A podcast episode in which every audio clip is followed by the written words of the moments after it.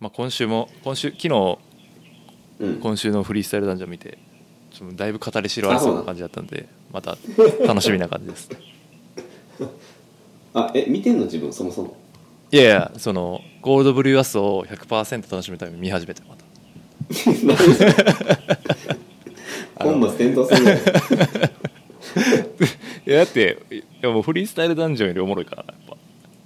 やっぱ だってあれさいやあのドラゴン1のバトルをさシンプルに見せられたらさ、もうただほんま何なんこれって何がおもろいねんってなって、こううん流れていくわけよこっちとしたらダサいしさ別にかっこよくもないからさ、はいはいだけどこう一回こうおちょくりが入るとさ やっぱちょっとああなるほどみたいなでもう一回見たらそれおもろいみたいなああいやうんそのもちろんさ意見が一致しただけはなそれはいいと思うんやけど、ん俺ら結構ビクビクしながらディスってるけどねその俺ら二人がたまたまもうどっちも「ドラゴンワン」が嫌いだったって思っただけ で世間的にはこいつらおお前ドラゴンワンの良さな何も知らんくせに分かったか聞くなよみたいなヤジが飛んできたら俺ら多分もうあのラジオやめ るであすいませんでしたってなるいやーでもやっぱ奈良はかなりクリティカルヒットだと思うけどなんかあほんまあークリティカルやなクリティカルやろいやまあ審査員が言うべきやろいや「ドラゴンワンはならばでつなぎすぎやなってえうんそうやね言うべきやったなああいう価値観は多分もともとそんなヒップホップ詳しくなかったからこそこうズバッと言えちゃうよねうん俺はそうなんか思おうかしいってうんそう思うなんそうやなそう思う、まあテクニックのことは知らんから、うんあでもまあ、あれは確かに面白いねうん別にそのいテクニカルっていうか別になんかそのインのカウントとかもちゃんとしてるわけじゃないですか そういう意味で言うとだからテクニカルなこともまあ見てますよねああインのカウントはねしてしま いますねいやだからその辺がやっぱすごいなって思いますでそれあほんまキー君楽しいですねやっぱああそんなこと言ってたのダメだったらほんままあこれやっててよかったって感じやわうんこれをここで言うのかそっちで言った方がよかったのかちょっとわかんないけ どいやいやそれはあなたの赤眼鏡さんにも直接ダイレクトに言ってほしいですぜひもう彼もあのあなたのラジオきあの誰だっけなサイダーああああそうフリースタイルダンジョンか男女のあ聞話いたそうして聞いくれてじゃラジオの話してくれたよちょったとそうそれを聞いてちょっと言っとかなあかんなと思ったんが、そのいや俺らは別に、うん俺らっていうか言い方あれやなちょっとあれやけどう、ん、えその別にディスってるわけでもないしいやおいええなんやこらっていうタイプでもないわけですよそれだけちょっいとやもちろん知ってるもちろん知ってるいやもちろん知ってるんやけどやっぱ根底には多分あると 思うよ自分たちが自分たちが13年ぐらいこう愛し続けたもうんのがさ今すごいこうパブリックにこうあなってってこなとんていうかなそうねなんかこうあいやお前みたいなやつが聞いてんのかとかいうーあマウントってまああるやん絶対あるあると思うねん絶対あると思うねんあでもそゼうロじゃないと思うねでもその24ぐらいやったら多分あったと思うわま だもう30にもなったら尖り切ってたうん24やったらもうめちゃくちゃ言ってたと思う多分ああはいはいでも30になってやっぱなんかこうんう市民権を得ていくとさこっちも生きやすい世の中になる,、なるわけじゃないですかあそれはやっぱウィンウィンなんや、俺はそう思あうーそっちの世界にもやっぱ恩恵があるわそけうでそうそう別になんていうあかーで結局その R 指定がラジオでその日本語ラップのクラシックを紹介してるとかさ、そういはいはうい作業もされてるわけでそうやなだから早く広がっだからなんやろなそうこう揶揄したりすることとかがなくなって普通にかっこいい音楽として浸透してほしいなとおーめっちゃいいこと言うやん思う日々ですそういう意味では今週のダンジョンでもすごい響いてあの KW 社員が出てるんだけど今知ってるちょっと待ってでもその話はでも取っといた方がいいんちゃあわかりうあま違しうわた今週やってくれんかあそうね、えーその話いや今週のはだいぶあれですねこちらとしてはうんあその何えっ、と因とか関係ないその物語性の話で言うと、あのうんイーライワンってやつはやっぱ俺はあんま好きじゃないなっていうか、あそうなんやそうもうそれがもともと好きじゃなくていいろいろちょっともう言ってることもうんあのバトル出る前に何やったっけうんいや日本のフリースタイルうんぬんとか言い始めたじゃないですか言ってた生なまれて自分がこうアジアを制した男みたいな口調で、はいはいはい言ってたなまあ、あの辺とかがマジで気持ち悪いなと思ってお前が見てきそたうそういややつなんなんって、いやでもねそのバトルしか知らない俺らは、イイーダイワンのこの紹介 V を見てさ、あなんかやっぱりフリースタイルダンジョンっていうのはこういうやつからしたらなんかお茶のあ間あで、まあ、こういうやっぱ本物はなんか 本物見てる世界がやっぱちゃうこれ今まで劣化成長したなとか言ってる じゃなくてやっぱアジアを席巻した あーやっぱ韓国とかこのヒップホップが今熱いってされてる人らうわ世界を知ってる人らからしたらうわーとか思ってたうでわーほんでなんでバトルもまあ俺も全然イーライワンええっていう感じだったんや けどでもないこう結果を知る前の1回目見た時はでもそれでもやっぱりそのミルチとか見たらこのバトルは たとえレッコが勝ったとしてももうやっぱダンジョンじゃなくてあやっぱ上見なあなあかんなみたいな そのそういう世界の人がいるんかなとか思ってちょっとドキドキしてたよね でもまあ結果でもやっぱダサい ダサいんかっていうのとあとやっぱその KW さんがその最後になあはいはい上げ足の取りあ方そこに出てる時点でそうヒップホップどちらもヒップホップだから、うんそのそれ片方がなんかもう片方にヒップホップを感じないっていうのはおかしいっていうことをザザクって言ってくれた、あうんどっちもヒップホップだよねと思ってすごい勇気をもらえたあのあのコメントにはいや俺からしたらイーライワンがヒップホップじゃないと思ったしなそれは嬉しいがぜんあそれは嬉しかっあたっーす、ね、またなんかちょっとしてなんか炎上商法でまたうん注目集めようとしてるわみたいな感じにしか映らなかあったな、まあそれはある実際俺もツイッターでイーライマン見つけてしまってうんまあ炎上商法やってたからさなんか賛否つ賛否のコメントここに書きなよみたいなうわさゲロ寒いなっていやまあでもよう見た同い年やったからさいやー寒いっすよね寒いんすよまそうかでもまあやっ20ぱの若者がやってることじゃないのが余計寒いんすよ本当あやめてくれよこの年でそうそうそうそうあそううかそうかんなんかそれこそいやハーディーとかがああいうのやってほしいわけよむしろなるほどなんならハーディーの方が落ち着いてたやんっていう、うわなるほどねうわそうかそれすごいなうんだからもうなんかいろいろね前からいろいろ思ったけどもうんうやっぱりかみたいな感じでしたね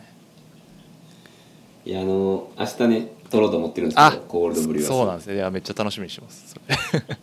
この辺もうあのイーライマン 多分あ亀ヶ谷さんも同じ気持ちで思ってくれてるとい思うんやでちょっとその辺また楽しみです ね噛み砕いて解説しよますろお願いします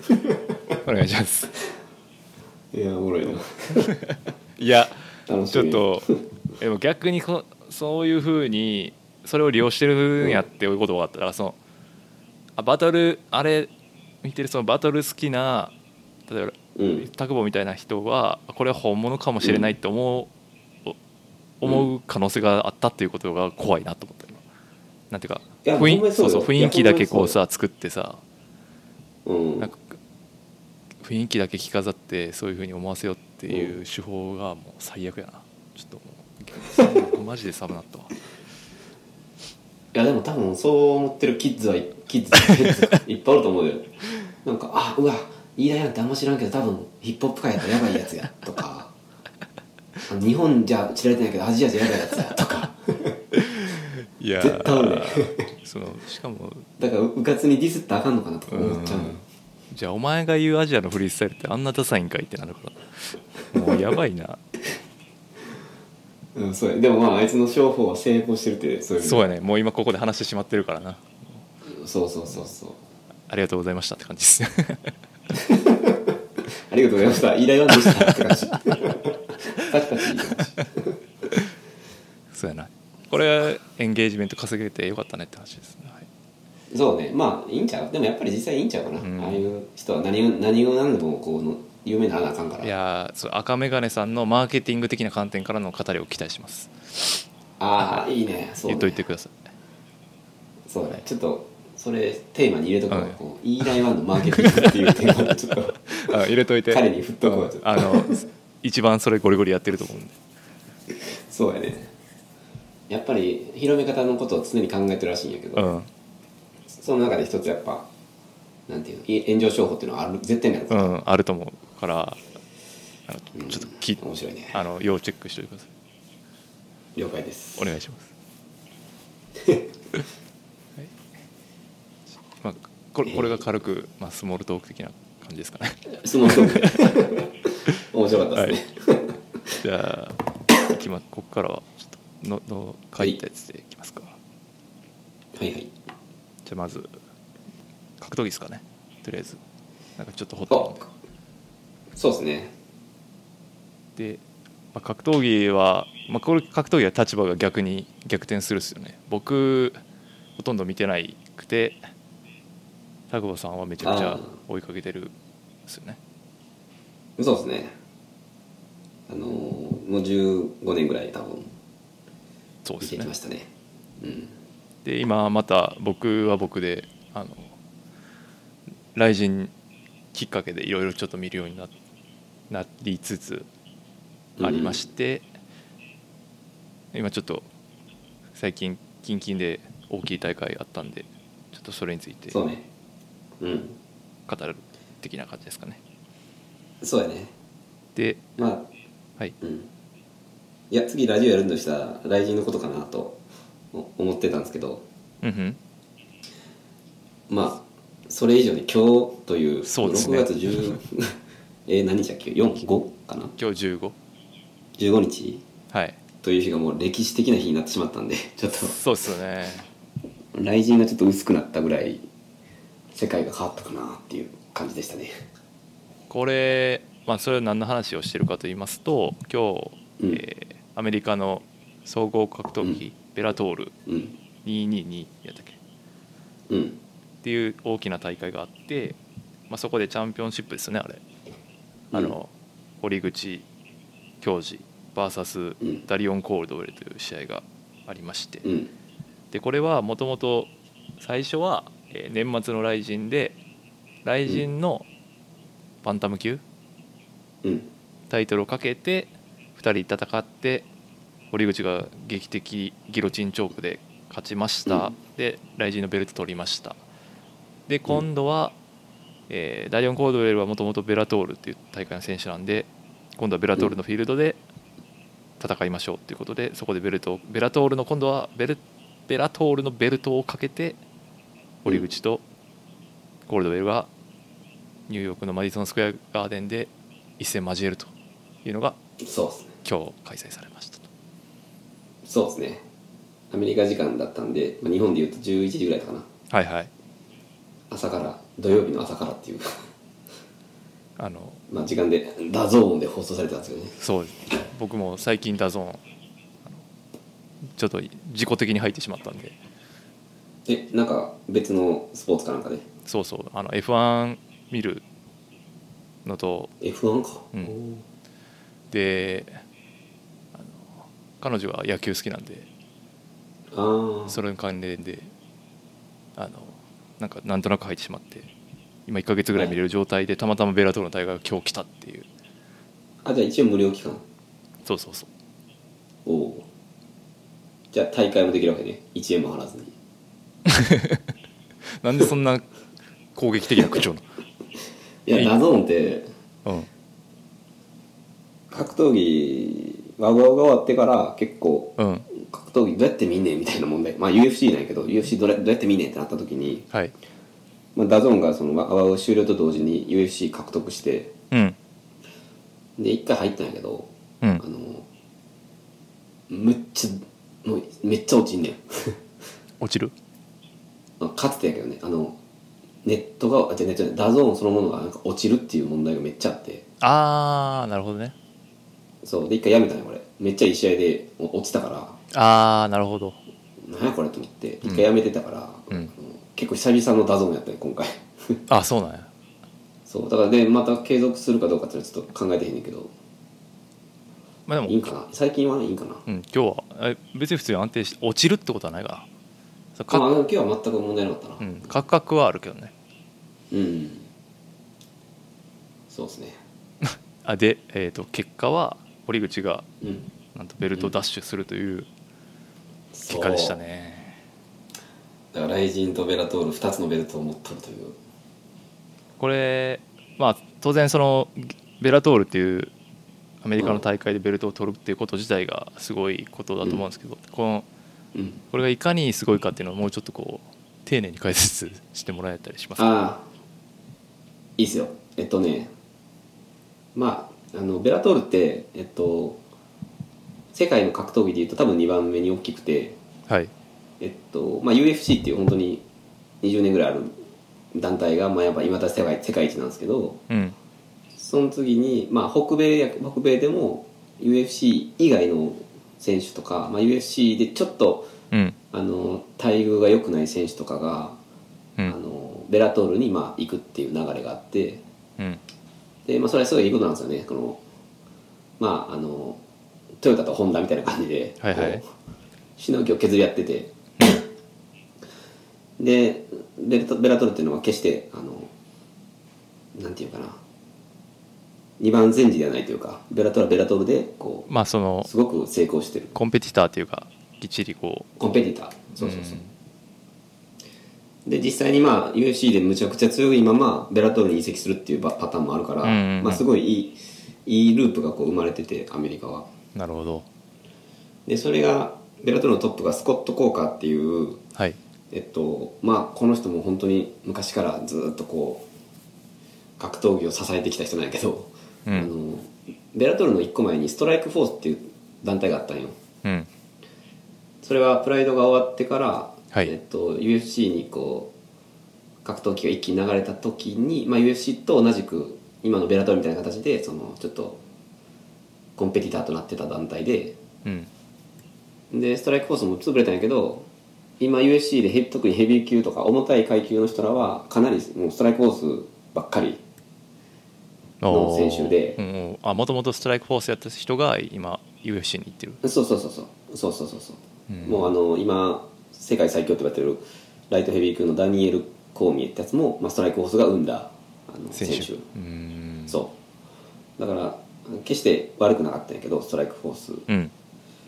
で、まあ、その代表もスコット・コーカーっていうのがやっててへえでえっとストライクフォース時代に、まあ、日本はじゃあどうなってたのかというとうん日本は、まあ、プライドが潰れた後にうんあの細々とね、まあ、地上波はないもののうんあのドリームっていう団体と、うんえっと、戦戦国っていう団体が、はいまあ、プライドで特に活躍した日本人選手、えっとまあ、青木真也とかうんあの川尻達也五味貴教はい北はい岡悟みたいな、うんうんまあ、有名選手取りつつ各かつ、まあ、UFC に最終的に行っちゃったけど外国人選手もあのいろいろいたんですよ今うん UFC で活躍してる人だとか。おーただ日本も決してあの世界的に見たらあれやったんやけど、えっと、決してないわけじゃなくて、うんあのこの島国でこうしのぎを削ってた時代でうんで、えっと、ストライクフォース、まあ、ストストスコット・コーカーストスコスコット・コーカーが UFC の代表ダナ・ホワイトとちょっと違うのはうんあの他の団体とすごく活性的なんていうか交わることを良しとしてるうんう人んなうんんで、うんまあ、今回も来人にダリダリあのダリオン・コールド送ってきたのもそうやし今あー確かにあー回レレーナとかもベラトール逆,、うん逆移籍したりとか、うんうんうん UFC っていうのは本当にあの K1 みたいなもんで本当に他との団体の契約試合とか一切させないっていう独あー占な的なとこなんでまあ良くも悪くも停滞しちゃうのよね UFC の中でなるほどねだからストライクフォースの時代も UFC に殴り込みとかなかったんやけどうんあのドリームで活躍した青木とか、うん川尻がいざストライクフォースでああベルトを奪い合うみたいなあー今の堀口ゴールドベルみたのいな構図っていうのがああったそうそうあったんよねであのまあ俺ドリームとか戦国しか見てなかったからうんストライクフォース行くとかってなった時にもう「青木頑張れ勝て!」みたいな感じそろそろやなやったんですよね、毎回チャンピオンベルトうんかけて戦うんやけど、うんでもうことごとく全員瞬殺されるっ ていうああのー背景があるんだよね青木もそう青木がエディ・アルバレスたちにまあ負けたり川尻がメレンデスってやつに負けたりもうう、ん、本当にあれドリームって世界最強じゃなかったっけみたいなあ幻想がすぐストストライクフォースによって潰されるっていうのがあってーうん結構本当やっぱ日本ってああ鎖国っていうかうん世の中の蛙なんだみたいなことを思い知らされたことがあって、なるほどであー今回本当にひ久しぶりにその国内からやっぱり海外のメジャー、言うて年末の大会は雷神やったから、ベうんうんコールデルっていうのはアウェイでそうだね、うん雷神のリングで勝ったからといってそうやな堀口が本当に強かったかっていうのはちょっと微妙なところがあったから確かにあのリングとケージの違いもあるしねそうそうそうあとまあ、あのやっぱホームディシジョンとかもあるから絶対に、うんうんそのホームに有利なジャッジとかされてもおかしくないうん、だからそのよぎるわけよねこの青木とか川尻がうんかつてあの国内最強と言われながらうん瞬殺されたこと を,お、ををよぎってしまああなるほうであの、まあ、今日11時からメインカードやったんやけどどうんあの朝からプレミアム、プレミルプレミアムカードかあのメインまでの試合も結構多かったんやけどうん一、人やっぱレーナうん雷神が生んだ、まあ、強川女子いるじゃないですかはい彼女が前座の試合でベラトルに今行って同じくはいベラトルデビューを飾ったんやけどはいはいそれ見てない見て見ましたああ後で見ました改めて見ました僕はいも一応リアルタイムでちょっとドキドキしながら見てたんですよ、はいそしたらもうびっくりしたすぐやられてでレーナも言うてまあ実力が伴ってるからどうかは別にしてやっぱ人気やからものすごくうんこうちょっとねレーナ幻想みたいなのもやっぱ日本でそれ高まってる中であえてやっぱ瞬殺されるとあやっぱあかんのかみたいな感じでちょっと確かに結構ねショックを受けたんですよねなんかストライカーとしての力が全然出ないまま終わるみたいなそうもうあのケージの中での寝技の戦いとかは全くうん分からんまましかも最後結局いつもあのバック取られて失そうやな神するっていう 失神芸みたいになって てで、まあ、1ラウンド4分ぐらいでも負けちゃって、うはんあって感じややっぱこれ堀口もそうなんかなみたいなあほんまにもう今日11時から正座してもう本当に 精神統一しながら家で待ってたんですけどあうんでまあいざ堀口が始まって、うんうんちょっと前半ねそうあのやっぱコールでコールドウェルっていうのはまあちょっと見てない人に言うと何もされへんねんけど、はいはいまあそもそも1個階級上なんですよねあウェイトはね、うん、うんあ1個階級上というか堀口がそもそもバンタム級じゃないんだよね上げてるんですよね体重上げてる上げてるフライ級なんやけど、うん上げてるよねあのフライ級には誰もいないから強いやつ が戦う人がね人気がそう人気がないんでねうんだからまあ体重は6 0キロぐらいで確か軽量やったんやけどうんそれは前日計量であって当日になると、みんなびっくりするぐらい戻してくるから体重そうねもうコールで増えるとかもう本当お父さんと子供みた いな身リーチさとか身長さそう ねあとそうコールドウェルは背が高いからすごいあとそリーチ長いしそうだから本当にあの勝てんのかこんなやつにっていうもう見ただけでわかるよなあれ、ういんやこんなやつにどうやって勝つんっていうで実際に堀口ってまあ打撃やけどもう全然届かへんのよね、う本ん当にそうそうそうもうピュンピュンピュンピュンって感じ外からそうやん全な然 だから届かないハイキック結構出してきてさ、うん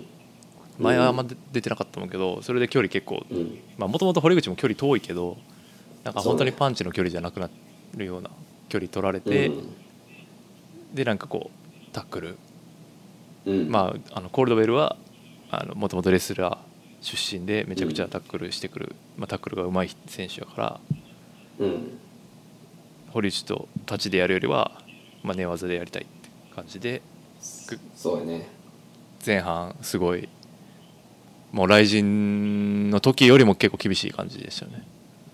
厳しかった1ラウンドほんまにびっヒヤヒヤしたなあこのままやられるのかなっていうぐらい結構肘とかがえぐくてそうやんなあめちゃくちゃ手が長いんかな多分、うんなんか、えーちょっと言葉でめっちゃ説明しにくいけど堀口の左手を、あーあれね後ろから捕まえて、うん左から殴るっていう結構あれしんどいと思うそのガードできなくなった状態でこう頭で受けるしかないっていうそうそうあれ初めて見たびっくりしたあんな技あるあれすごいうんうん、あれね多分リングじゃできないよねあのリングはやっぱありロープやから背中が支えられないっていそううやなまああのコーナーぐらいやったらできるかもしれんうけんど、うんうんあれはケージでしかできない技やと思っててうんで、まあ、全く立たせてもらえずそうでやかなつあのまあリングみたいにリングアウトとかがないからうんうんあのストップとかドントムーブみたいなあの謎の時間もななくてひそうたやすなら殴られるっていうそブレイクがないからなっていううそうそうしかでもあこれはしんどいっていう感じだったなうんであの肘もだからもうもろにもらってる感がすごかったもんねそうねうん旗から見てるとなんかコンフェッションしたら「いやもらってないいや聞いてないです」って多分言うくだりやと思うけどあ絶対そうやね、うんあここわずかにねあのこうういあの避けてるでしょ全然言ってないですって言われちゃうんやけど悪口にいやー なんかでもいまあ素人目で見たらね、うんきつそうやねあれ結構テンプル1点かなと思ってましたけどうんで2ラウンドも結構2ラウンドでうんもう結構となんかこうあんまりアクションないけどまあでもうん上になったなってるのはコールドベルでずっと攻めてたから、うんこれは取られれたかなーみたいな感じで3ラウンド入ったら、あの急激にねこうコールドウェルのスタミナが削られて結果うん堀口が怒涛の攻めに転じるというそうやねあれびっくりしたなその上に乗ってる分やっぱり疲れてないんかなとか思ってたけどうんそうやんな上に乗り続けるう上につ乗り続けることがめっちゃ大変やなぐらい下から堀口が多分すごい攻めてるうん実は攻めてたんかっていうのがすごい3ラウンドのなんかコールドルの口の開き方見たら うんうんあれは何もしてへんくせになん で疲れてんのみたいなあれびっくりしたなやっぱ削ってたんやなって思ってなんかやっぱ立とうとする時にさこう足取ってあのなんか解説の人が言ってたけど、こう地面に足つけないようにさせて立たせないっていう作戦を今回取ってききてたと思うんだけど、うんでその作業はやっぱ結構やっぱ堀口の力相当強いかそうらやそ,、ねこでスタミナ削られたんかなとか見ながら思っててでも3ラウンドだから KO いくかなっていう瞬間もありましたよねあったけどやっぱコールドル言うてやっぱうまいなっていうそのやっぱ逃げにその逃げのタックルというかうんうんタックルさえして上になってさえしまえば一応休めるから、うんうんうんでかつ印象もまあ上になってるとなんか優位なポジションを取ってるように見えるから攻めてる感なんかそう攻めてる感が出てしまうんよねあれやっぱ見ててあれちょっとめっちゃもどかしかったな、うんそれはまあ絶対絶対勝てるのに っていういやこの時間無駄みたいな本当にだから45ラウンドだから最後は本当そんな感じだったよなほんまにそうやった、うん、でいや作戦やと思うけど見事な、うんいやでもあれやんそのベラトールホーメロにさコールドウェルでブーイングが起こるっていう展開にもなってたし、あれ意外やったな、うんまあ確かに見ててつまんないよなつまんないアメリカは特にそういうの結構厳しいからうな、んブーって言われてたななんか前タクボから聞いたか分かんないけどなんだっけそのうんアメリカやっぱもう今基本スタンティングメインでうんこうストライカー気質の人やつがすごい多い中でなんかコールドベルってすごい異質なんかなやっぱそのグラウンドメインでみたいなそういうわけでもないあーあでもそうかもねいや俺も詳しくないけど、うん今チャンチャンピオンと言われてる人らは、うんほぼストライカーやったと思うなそうでまあ、うんレスリング出身でもうんやっぱりストライカーになってるというか KO KO で勝つパターンが多いみたいなそうそうあのそれなんかや4年ぐらい前からあの、うんやっぱ良くも悪くもスポーツ化しししてて MMA あってーでなんかあの昔はやっぱ印象ジャッジみたいなのが多くてあのうん上取ってたら勝つみたいうんな、うんでそのむちゃくちゃ血まみれやけど上取ってたから勝ったみたいなよくあんのよねああでいやめっちゃやられてんのになみたいな、うんうんうんだからそれ結構4年ぐらい前から北米は割と日本よりもさらに先行してそのダメージをとにかく優先するようになっててなるほあどの上をたとえ取ってたとしても何もこうしてない状態は、まあ、マイナスポイントうんになるっていうのがあの、まあ、結構 UFC とかそうでうんで多分北米も北米もそうっていうかそのベラトールも別にベラトールにジャッジマンがいるわけじゃなくてジャッジマンっていうのは第三者やからうんあの、まあ、多分公正にジャッジしてああいう形でああ上上になっても何も取ってやってないコールドベルがマイナスになったらしいんやけどうんあのそうは言ってもやっぱりこう見てて印象が なんていうかな確かにねそうは言ってもやっぱ上と取られてたら負けるんかなってやっぱ思ってしまう、う毎ん回思うけど、んまあ、今回のジャッジはすごく良かったと思う、なんかそのホームサイドデシジョンホームなうんもうなあんまなない感じでしたねその普通に3ゼロなやっいないないほんまにうん3ゼ0確か2ラウンド以降全部取ってるとかやったかな49対46とか、たうん3ラウンドからとかの人もいたかなまあでも3人ジャッジ全員堀口でうんなんかあれはすごいなんていうかな見る人が見たらそうやったらしいけどうんうんやっぱ慣れてないと負けたんかなとかも思ってまうから確かに ねもう最後までむっちゃ緊張したなうん疲れましたねあれあーでもなんか理解しできたそのあのだから過去の歴史がそういう歴史があって今日しかも体重差もあって勝ったっていうのがすごいってことだねそうねほんまに日本日本が北米に向かうっていうのはもうトラウマでしかないから まあそうやねもっと多分ププライドもそうやったから UFC に一回行ってチャンピオンとやるとかもあったんやけどあゴミとかもまあ向こうのあああのあニニック・ディアズっていう、まあ、ライト級のやつ負けたりとか、うんまあ、結構あったからやっぱり、うん日本はなんていうかなまあでも言うて堀口は うんにもう北米にいんねんけどねまあそうやな普段 UF UFC そうそうそうも出てたし今アメリカントップチームっていう北米のチームでそうやねやってるからねなんかテニスで大坂なおみが「日本が生んだスター」とか言ってるようなもんやねまあそれはちょっとまた全然違う気がする けど大阪なおみはあな錦織とかそう普通に錦織とかそうちゃうかなあそうか錦織かなあまあそうそう錦織が日本人とか言ってるけど錦織はとっくの昔からアメリカでやってるからさ練習してるからってことでしょ、うんそうなんか堀口出すとそれに近いからああちょっとまた日本から殴り込んだぜっていうのはちょっとまたちゃうんやけど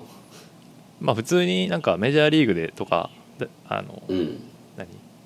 ブンデスリーガとかそのサッカーのヨーロッパリーグで活躍してるああような感そうかそうか覚かなまそうやね確かあ分にかりやすく言うあとあそうか大谷がサイクルヒット打ったとかそういう感じかそういう感じかな ああ確かに確かまあでもそれよりもやっぱレナが負けたことがあにのそう引きは強いっていう例のうん その世間もうなんで的なニュースの引きはそっちの方が強いっていうのはまた悲しい話ではありますけどねレーナえ北米で、え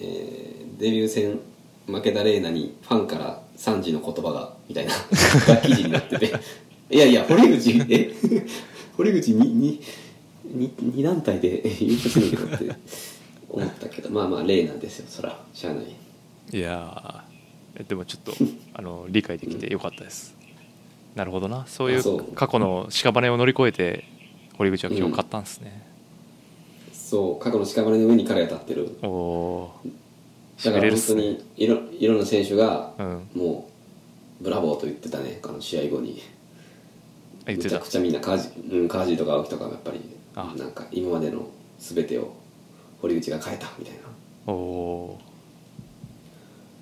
そういいよかったですねもう堀口はほんま行くとこまで行ったなって感じー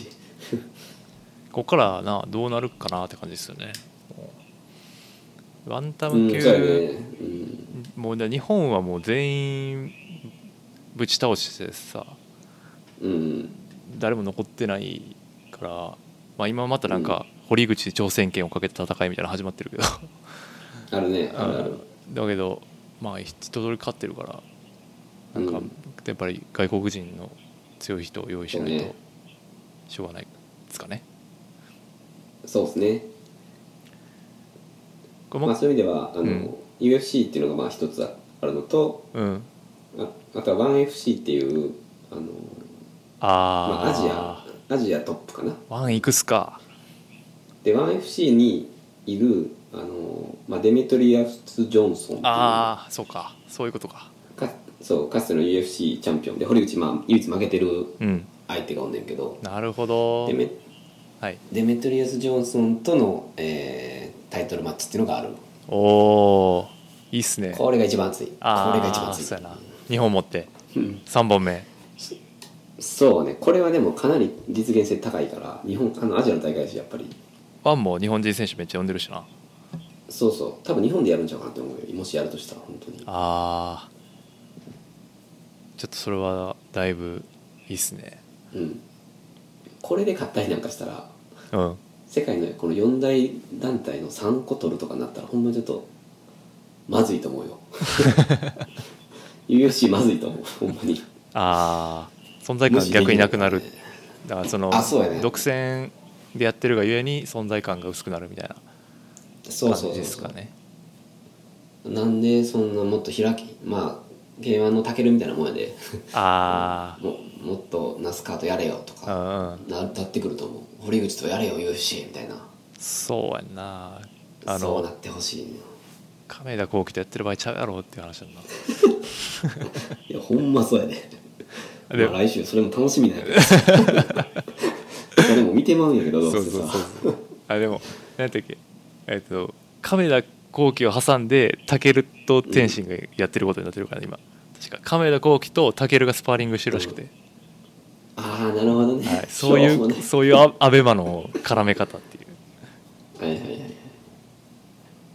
あでもまあまああれもいずれやるからな絶対にもうここまで来たらやるからなそれは時間の問題だと思うけどああやるんすかねまあ大晦日かな今年の、やるとしたらそうやと思うううんんまあや別にさそれで負けたからって k 1がなくなるわけでもないしさ別にやればいいやん全くねやればいいと思う本当にあんなもんなんていうかお祭りやかうらんあれで金稼いで人が増えるんやったら絶対にやった方がいいそうやねだから堀口とか天心とかよく言うそのやっぱ格闘技を盛り上げたい盛り上げて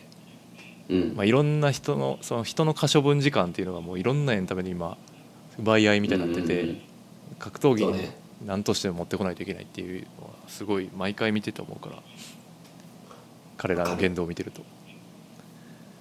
そうやね本当に今堀口とか天心がマジでもうなんていうのかなまあこの間来人見に行った時もそうやったけど、天心のやってきたこととかやっぱすごいなと思うぐらいもう、なんていうかなああなたみたいな人が見に来てるんですかぐらいうん普通の女子とかいてさ、あやっぱすごいまあ天心だけじゃないかもしれんけどやっぱ天心とかってすごいんやなと思って格闘技盛り上げたいっていうのがまあ現れてんなって感じあ、 まあ、裾野を広げる役割を担ってるんやもんなすごいいやほんまそうやなと思ってあの裾野問題さ言ってたやん前ヒップホップの話 ああそうそうそうそうあでもだからそれ、はいそうそういうスターが現れるのを待ってるよねああそうねうんうん昔でもまあ、うんそうかそうヒップホップえでもまあククレバーとかじゃないの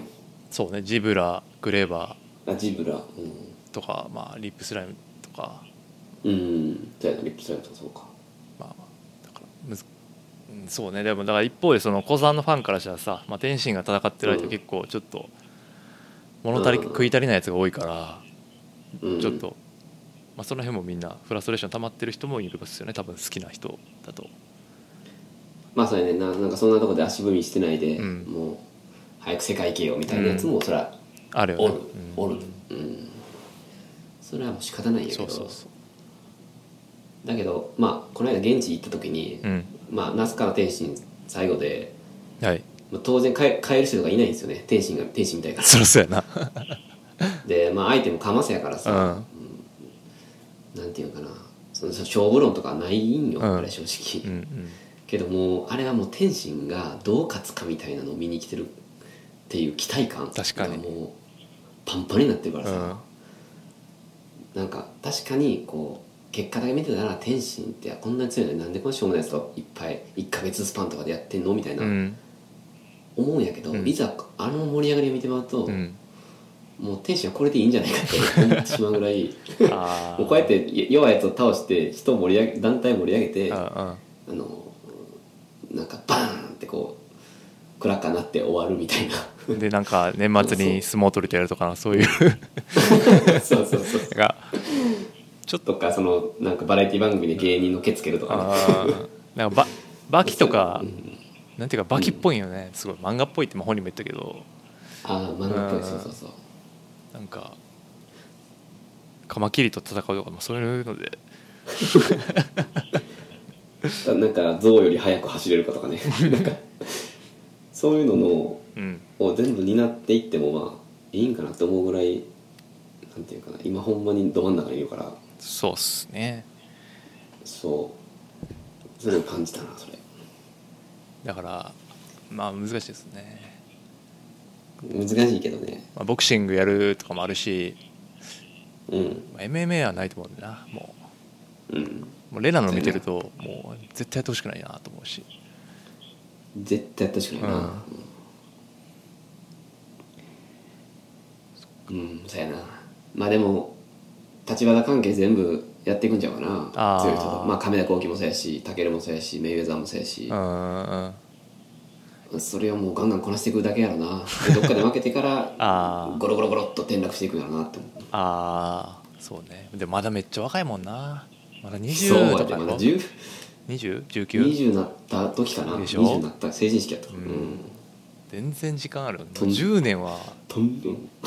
けるかそうねとんでもないなほんまに、な、うん、そうかじゃあいやー面白かったですね今日はほんま本当にとそうですねあとは日本次の来人は天使は出ないけどあれですよね、うんあの僕はそのあの朝倉未来がねめっちゃ強いくてちょっそうとね楽しみなんですよねたまらんよねうん、あのどうなんのかなっていううん、まあヤジなんか多分ほんまにすぐやられんちゃうかなって いう危険性が前の試合あれあれ 16? 違うあ違どうれえ見に行った時出てたっけうんあの紹介だけつ次出ますああそっうかそっかその1個前かあのルイス一個前ルイス・グスタボやったっけグスタポうんあの試合がちょっと壮絶すぎてあれかっこよかったな、うんちょっと久々にこう震える系でしたねなんかこうしなんていうかエンタメじゃない感っていうかうんなんかこうゴロつきがそれぞれゴロつきでそれぞれスポーツのルールを覚えてきて 殴り合ってる感がちょっと久々に見てちょっと興奮したなって感じです僕は、あったねうんあのバンダレーシューバカンああそうそうそうだしあのう、うん日、本人であのいう感じの人あんまいなくないですかほんまにいない多分うんほんまきあなんかセルフブランディングとかがすごいうまいんやろなって思うよね、あのミクルとかあのやっぱ雷神でいうと堀口とか那須川ってやっぱ好青年すぎてそうそう亀田光輝みた いな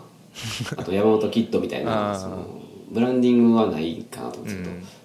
朝倉未来はすごいよなうんまあもともとアウトサイダー上がりっていうこの物語付きなんそうねで そうね そこがやっぱ人をまた引きつける部分もあると思うんですけど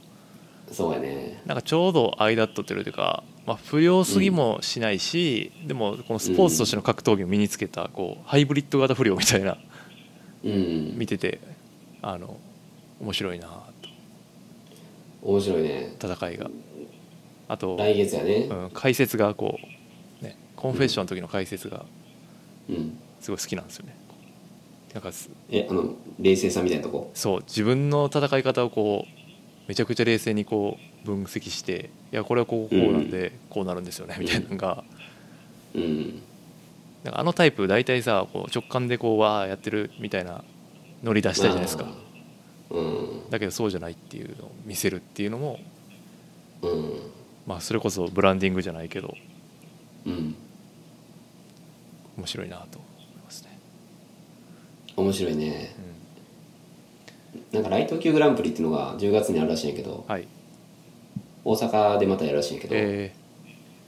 で多分大晦日に決勝かなー、なるほどそこのまあ今出場権を争ってんのか、まあ、別に負けたからって出れないとかじゃないらしいんやけど、うんまあ、それに向けてこうライト級戦線こう今アピールみんながすごいしてて、でみ朝倉未来も確か体重もっと下で、うんもっとっていうかもう一個かなフェザー級やと思うけど、うんライト級にせこの間から上げてきてでやっぱライト級ってなると日本人が八千しかいなかったっていう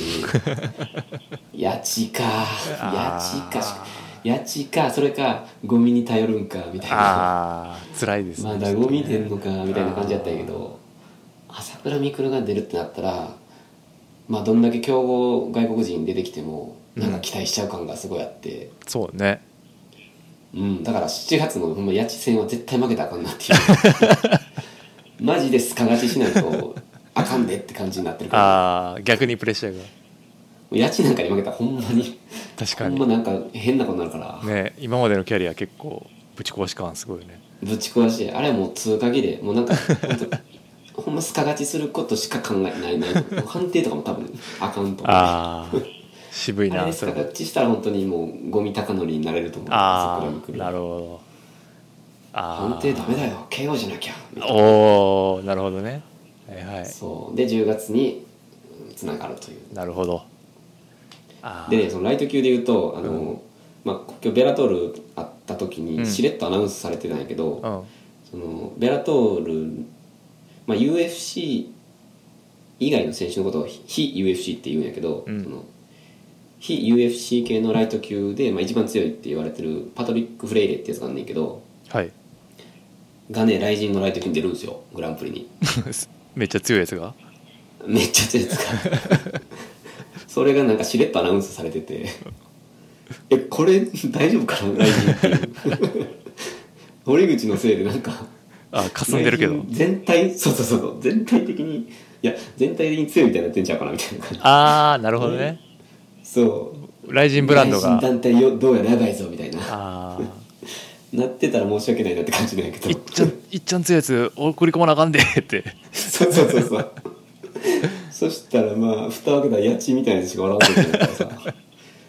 でもだからそこにミクルとかが絡んできたりしたらいや分からん勝てるかどうかはちょっと微妙かもしれんけどもちろん、うんうん、めっちゃ楽しみやなやっぱまあでもめちゃくちゃ強い選ま手オンでっていう中でのミクルあそうやんなだからうん別に勝てなくても前線っていうかこうねいい試合すればそうそうそうそれで楽しそうそうなんか久々その日本人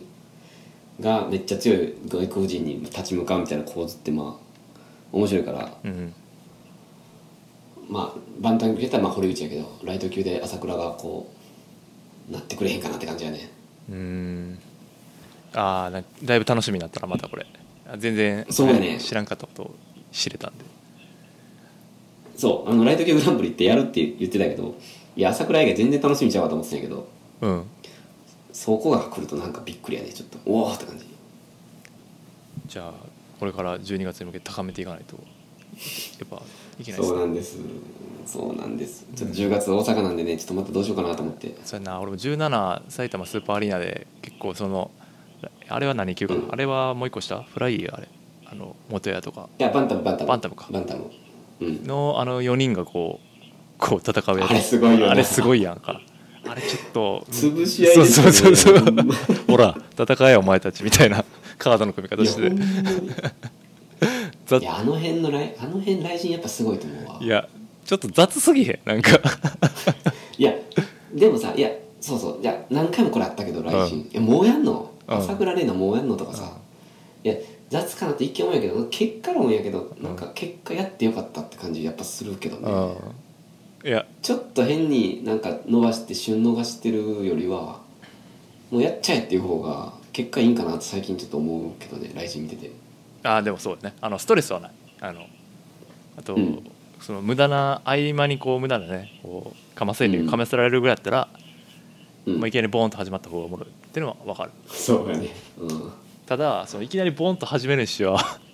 ほらおいやれやはよみたいないやほんまそうほんまそあそこすごい熾烈な、まあ、四角形っていうかさそれぞれ全員堀口に負けて出るかなあうれそうそうそうそかなういやそうやねまあウルカは負けあないウルけカはど負でけないもまあ UFC からの資格的にうんやっぱ、なんていうのかなウルカに負けたら結構きついと思うでもともと日本におった人はそうやんな うんで、まあ、全員マネルケープとやらされてみ たいなあの辺、そうねマネル全員ケマネルーケプープに勝ってるそうそうほんまマネルケープかわいそうやなって毎回思うねんだけまあまあそういう外国人はねいつの時代もいるからあーま門番的なやどつそうやな、まいやーあのフェバンタム級やばあいやばいよなあれ、まあ、そ僕は最近見始めた僕でもこれはやばいなって思う、めんあ格闘技好きの人がこう、うんやっぱやばいなと思う感じですよねうんそうやね本当にこう団体がやっぱいっぱいある中の全員そのそれぞれの頂点やからそうやんなあそうあの日本のインディー団体の頂点みたいなそうそうそうそうそうそううん雷神がそのロードトゥー雷神みたいに今なってるからそうやんなそれぞれの団体それぞれの団体がもう威信をマジであれ威信をかけてやから、うんもう負けたらなんていうかだから例えばディープっていう団体とパンクラスっていう団体そうやがないてそのトップがやり合うから、うん例えばディープが負けたらディープはもうパンクラスより下みたいになるの正 直それほんまに重たいからさあーいい日こと本対北米とかよりもある意味重たいからあ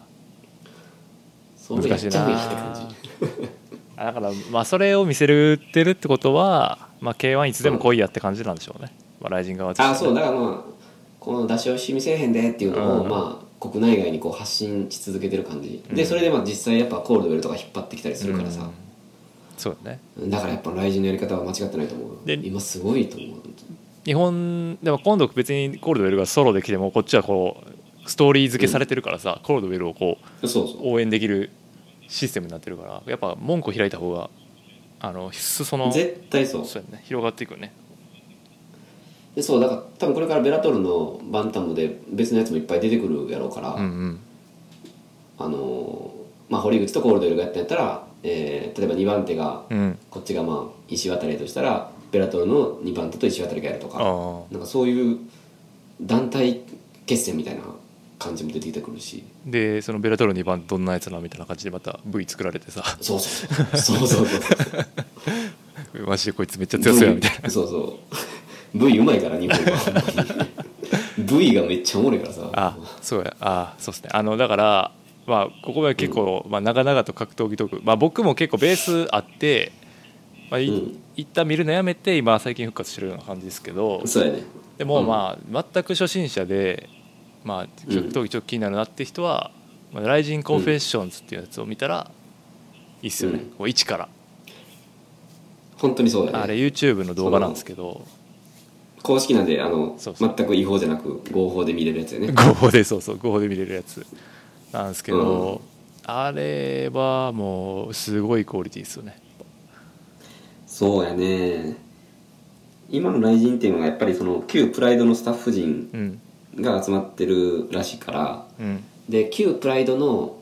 やっぱ一番すごかったのは煽りって言われてうて、んせ試合までのストーリー作りがもうとにかく上手で、だから雷神もあの当然試合前の煽り V ってやっぱすごいんやけど、うもんう雷神はそのプライドがやってなかったその試合後 のその試合後の試合解説っていううのん多分今まで禁じでやったと思うんやけうど、んあれを現役選手がね、うん自分の試合見ながらめっちゃ解説するっていそううそうそうあのシステムはほんま画期的 やなあとみんな聞いてないっていうの多すぎって いうそうそう。この試合見てるだけだと、うわ、これめっちゃきつい、めっちゃ攻められてたな。で、コンフェッションで見たら、あ、これね、よく見たらわかるんですけど、右で避けてるって言ってたり、 あ、そうなんみたいな。知らんかったですっていう、その、あれさ堀口も言うしさ天心もそれ言うやうんん、言うな。なんなんと思って別に言わんでええやろいやそまれあまあ、自分の強さはやっぱ誇示する場でもあるから、あれまあそうやね痛かったんですとかはなかなか朝倉かんないから言えないから僕は まあトップ選手がねそんなこと言えないからやっぱ「いやこれは実はかわしててちゃんと見てるでしょ」とか言うてたりするうんうんそうですまあねでもあれうんちょっと冗談としてもおもろいからうねんあとやっぱ格闘技こそその物語性がすごい重要でさっきのその拓磨に説明してもらったそのなんで堀口が今日勝って勝つことがすごいのかっていうのはそはのいそこまでをずっと見てる人じゃないとなかなかこう伝わらない凄さなんですよねだかそうらだねまあそれは別に格闘技に限ったことじゃないんですけど限らへんけどうねん、あのこれはあのクリームシチューの有田がうん言ってたんですけどやっぱり一つの事象を楽しむためにはその背景のことをいかにたくさん知っておくかとかがこう経験を豊かにするっていう話をしていて名名言やねそうそれで彼はプロレスがそれやねんけど確かにそそうやれねそうそうっていう話でしたね。 しなかのでも有田はやっぱりす、うんあごめん有田の話はいいか いいですいいです そうですねちょっともう1時間ぐらいいってるんでこれでごめんなさいちょっと有田の話しそうになってもうごめんなさいもういいですあーあでもアマゾンプライムのあのうん有田と「週刊プロレス」との、えーとねプライドが始まるまでの流れはタクボも見といた方がいいかもしれないです、あそんなんあんのあれめっちゃ面白いんであの高田え信その彦 UWF とかあそうそうそうそううそうそうそうあの辺だけでもん見といた方が見とくことはあのすごい楽しい、プライド1の話とかもあるかうわ面白いなそれ、ら、うん、であれアマゾンプライムで見れるんでうん、あほんまっすかで単発で1回30分ぐらいでその「週刊プロレス」を持ってきてその一冊について語るみたいな感じで、当時まだうわププライドとかはまだ「週刊プロレス」に載ってる時代のはいはいプライドとか UWF だから前田明がどういうやつでみたいなそこからこう第2次 U インター UWF が始まってうん U インターなってみたいなあの辺ってなんか、まあ、リアルタイムで見てなかったんであんまり詳しく知らなかったけど、有田の解説聞くとかなり分かりやすく理解できるのあでいいと思いますえー、それは面白そうやな、はい面白いあのおすすめコンテンツです有田それめっちゃ楽しくやってそう やなやばい多分有田が ほんまにやりたいことやるなそれそうそうそうそう もあうーいやさすがやなあの知識力がすごいもう本当にあそうなんほんいやもうビビ るなんか今インターネットでさ、まあ、すぐ調べれるやんうん言うたら動画も出てくるしだけどそそ,、うのね番組は、まあ、映像とか一切使わずただ有田がその白板にこういろいろ解説しながら一人で延々あ一人っていうかその一人で語ってそれを横で聞くみたい な感じの熱量がやっぱりだから調べたら分かることでもその人からこうもう脊髄反射でこうポンポンポンポン知識出てくるのははいはいはい見ててかっこいいなって思うんですかっよ。こいいなうんあしかもその有田っていうのがいいななんか普段やっぱなパブリックの笑いでああ自分そをうそうそう認そう認知させつつほんまにやりたいのはこれなんですっていうのをやってる番組っぽいなそれそうそれなんでああそれかっこいいなあの他のプロレスの会はちょっとまあ別に興味ないかもしれないけどその UWF とプライドの流れは把握しとくとうんまだあの今の総合格闘技の流れあてかまあそれタクはその前のプライドのあれもうん好きやからさ多分うん刺さると思いますそれは嬉しいですねいや僕も言うてミーハーなんでプライド10ぐらいからしか知らないんでその前がちょっと空白のあれがあるんでそれは勉強しなあかんなそうそうなんか総合格闘技とプロレスがどうこう分分離していくかみたいなところがめちゃくちゃスリリングで面白いんですうよ、んうーんそれはおもろいな、うん、ガチとまあエンターテインメントとっていうはいはいはいまあガチとエンターテインメントはね僕は木村正彦はなぜ人気動画を殺さなかったのかの時にはいはい散々感じたことなんで、ああそこうれはぜひ勉強しなあかんなはい、ヒクソン対高田から学べるってことなんでよろしくお願いします あありがとうございます貴重なご意見いやほんまそれ あの木村正彦と力道山の戦いは高田正彦とあ、うんえ高田正彦だから直彦ねあ信彦一緒なんだよだ高田信彦とうんグレイシーは多分すごい重なる部分があったと思いますああなるほどねで時代は了解です木村の時代になったということですはいなるほど 決まったね今誰がわかんねえいや今決まったよ今ラジオやったらジングル言ってると思ういや今の決まった木村になったんですってことではいなるほど はい格闘技はもういいですかねこんなとこでうんそうですね、これあの、ごめんなさい、誰も聞いてくれないと思うんで、視聴回数とか本当に伸びないと思うんですけど、ごめんなさいね。 誰にも刺さらないまま、こう、ネットの社会に消えていきそうな気がちょっと申し訳ない。そうやな中塚さんにだけリンク送っといてこれそうやね、中塚さんに送っとこうかな。ガチで。はい了解。じゃあ次はまああのもろもろね細かい話ははいはい。タクボンがやってるコールドブリュアスも聞いてもらうって感じでこっ ちでははい。本とかの話をしますかなんであ、そうね。台風一回いきますかあ、台風一過。読みましたか読んでますけど読みましたあ、終わりました。あ読み終わってまじゃあゆ話せますかねえ、途中まだ。いや俺も読み終わったあ、よかったよ。うん。読み終わりましたよ。ああでな、まあ、何の話かって言いますとはい。えっ、と上本一子さんっていうか、うん。まあ、写真家兼、まあ、作家エッセイスト作家の人がいて、うんまあ、その人の最新作が「台風一過」っていう本でそれうが先月の末に出たのそうで、まあ、それをについてちょっと語りますかという感じですね。まあ、もともとあなたに教えてもらったんで。そうですねあ、まあ、僕もうーんとなんでやったかな「叶わない」っていうもともと上本一子さんの旦那がラッパーの ECD、うん。うん。なんですねでサンピンキャン ECD プの。はい賛否キャンプのお勉強してんな うん。もちろんです。えっ、僕と勉強好 きなんで。そうですはい。いやでえっ、と僕そのまあ十なそれこそまあ十何年聞いてますけどその ECD っていうのは結構なんていうかあんま聞いてなかったんですけど、あ、そうなんや。うん、なんかす何枚目だったかなスリ最後のアルバムが「スリーワイズモンキー」だったかなっていうアルバムで結構、あなんかこう社社会に対して物申す感じとかこう、うん。そもそそもこうなんかそう政治とかにこう結構深く興味を抱くやにつれそのそこにコミットしてるラッパーってやっぱ ECD で、うね、活動家みたいなね。そうそうなんであのそれきっかけで、まあ、ECD を先にこうちょっと好きになって本とか読んだりしてんけどでそれで、うん。だから ECD の奥さんが本書いてるみたいになってなんとなく興味本位で叶わないを買って、うん。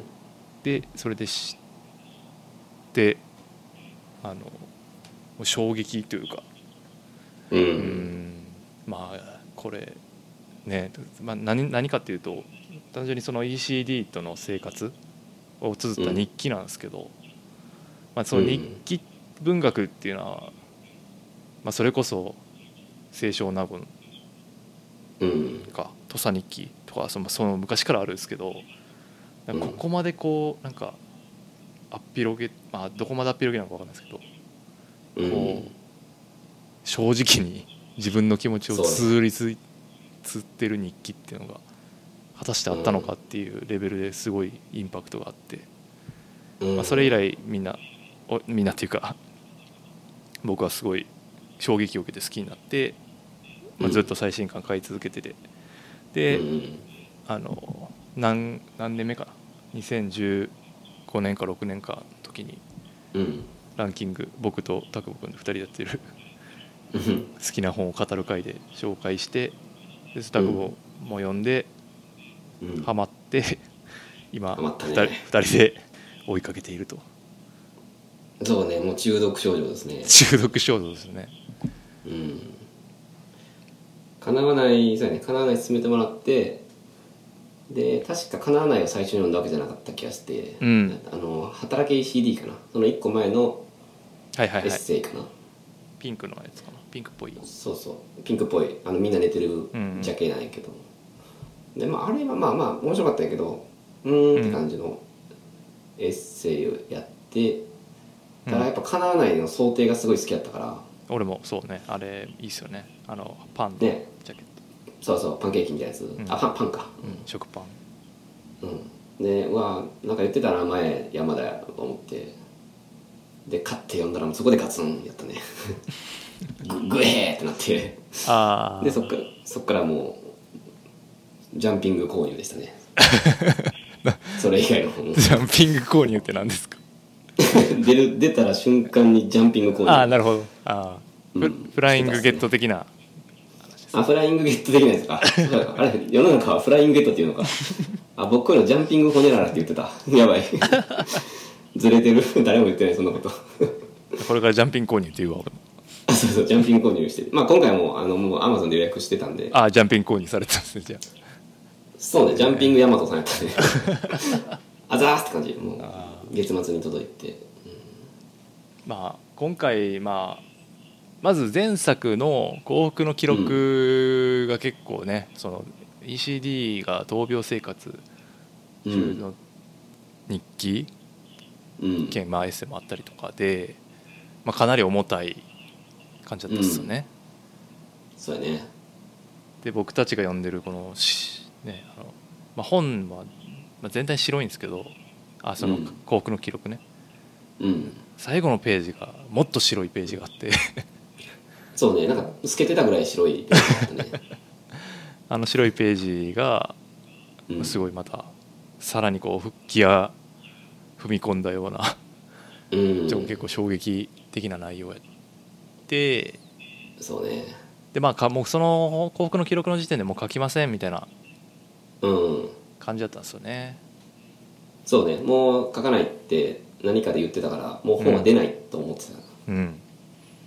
言ったら出るっていうあれ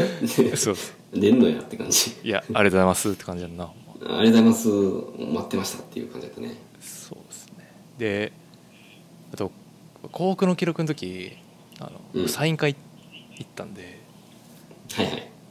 まあ、その時のあの物腰のその文文とそのじ、うん実の物腰の柔らかさの違いにこうやっぱり、打たれたうん、やっぱびっくりするっていう か普通の人っていういやそのサイン会で言うと、うんまあ東京在住なんであの人はい関西にはサイン会来てくれなくてはいでもうほんまに欲しくてはいもうあなたに頼んで そうですね山田に まあ山田はまあもちろん山田さんへみたいな感じで一冊ね書いてもらったよねでうんはまあそこにメッセージ書いてもらったっていいう、はいでついでにあの 僕の名前もね書いてくれ てそういや別のもう一冊買ってもらってそうそうそういやなんか名前書かないっていいっすみたいな、うんいあ別にあの俺の方はあ書いてもらったのかなどうやったかなどっちか忘れたけど、うんあの書かなくていいみたいな話したら「いやいやいや書くやろ」みたいな 「せっかくだから書くよ」みたいなすごいいや丁寧に嬉ししていくれわてそうああねいい人やなってでそうそうでまあその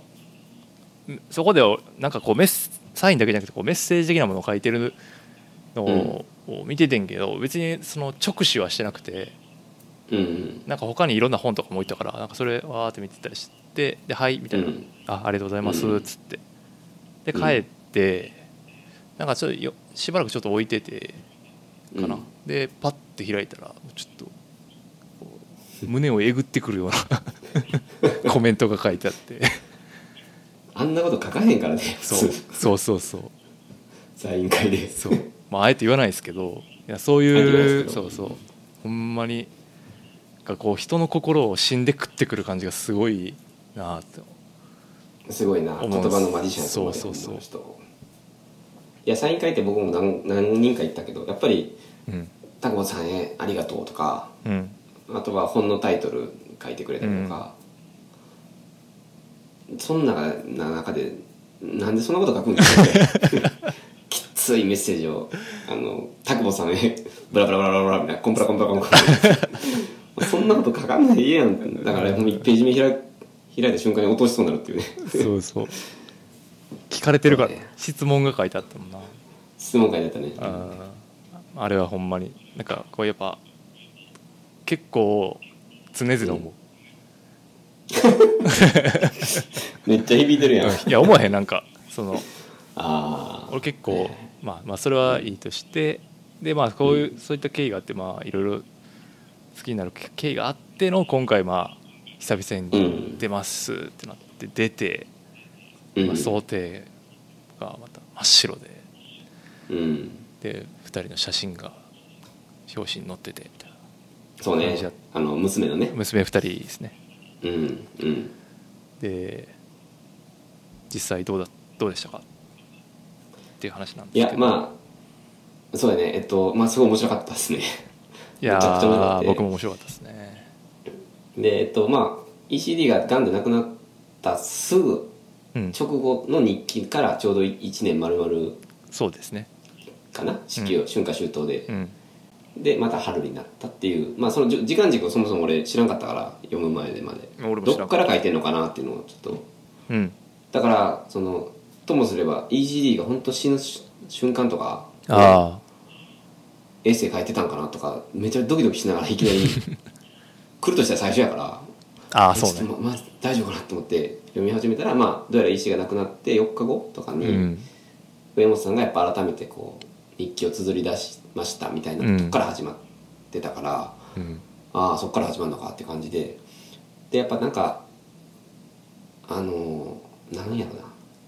前半とかやっぱ ECD のこと結構たびたび出てくるやん思い出ね、うん、石田さんともう思い出すみたい歩けないとかそうそう、うん石田さんが持ってたあのボロボロのパスパスもちゃうわなんかなパスも定期入れパスも、うん、あパスモか、うんをなんか遺品として持ち歩いてたとか、うんなんかその辺すごいグッてこうグッてくる感じやったんやけどうん、面白かったのは後半かなやっぱ俺ああのー別の男性と同居し始めるやん、あうんあっからのそのまあ ECD がいないけど別の男性と住み始めた時のうんえっと娘との関係性みたいなとこもうあれやばいよなあれがねすごいなんていうんかなうんうんなんか今回 ECD を読みに行った感が若干あったんやけど、うんモチモチベーション的にだけどなんかもう後半からはやっぱ上本さんのなんていうのかなひ筆致っていうのかな、うんこの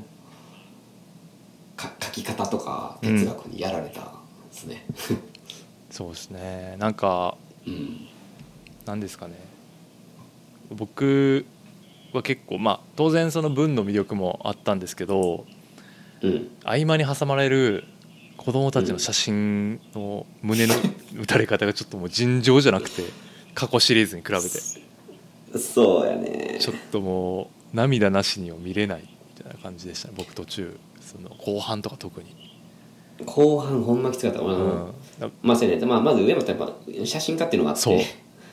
えぐい写真上手やから、こうん、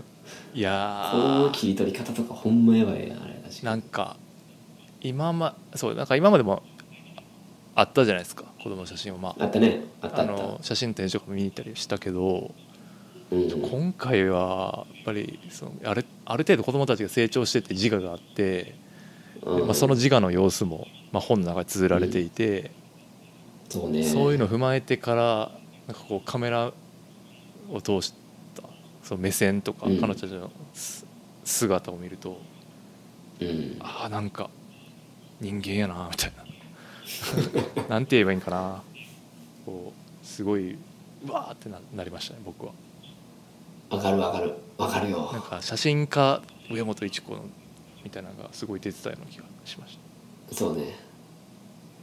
あとそのエッセイやっぱ 5, 5作目とかやかた、ら、でもう最初本当子供生まれた瞬間からの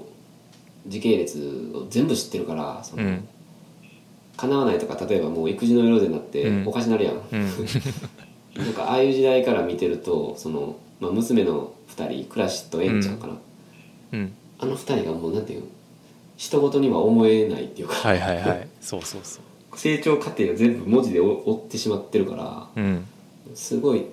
そのいざ文字の中じゃなくてこう絵で見てしまう写真でこう見てまうとそれだけでなんかもう胸をこうグッと掴まれるような感じになるよねうんでなんかちょっと話するけどせ去年ドキュメンタリーやったやんはいはいあのあのい ECD のドキュメンタリー NHK のやつねそうそうそうそう、はいはいサイプレス上野とかが出てきたやつ、はいはいで、まあ、そこで俺上本さん出ると思ってなかったから、うん終盤確か ECD の骨を埋めるシーン出てたねで、そう上本さん来て「おお上本さん喋ってる」ってもうそれだけでまずやられたんやけど、うんそその後にこう倉とエンちゃんがあのお墓の前で立つシーンとかうんがあ動画でまあ,、ありましたねうつ映ってたんやそうでそこで初めてその動く動く娘たちをさ、うん 見た瞬間俺もうボロボロ泣いて た生きてる二人みたいななんか文字の中のうんでもミッキーマウス見た感じあなんかもう俺の中でも上本さんの娘たちっていうのが文字の中でしかこう描いてなかったそれが動いてるっていうのがもうなんかめっちゃ感動してあさああそれすごい覚えてるななんか俺あの時はなんか葬式っていうかなセレモニーやからなんていうか、うんある程度こうドライっていうか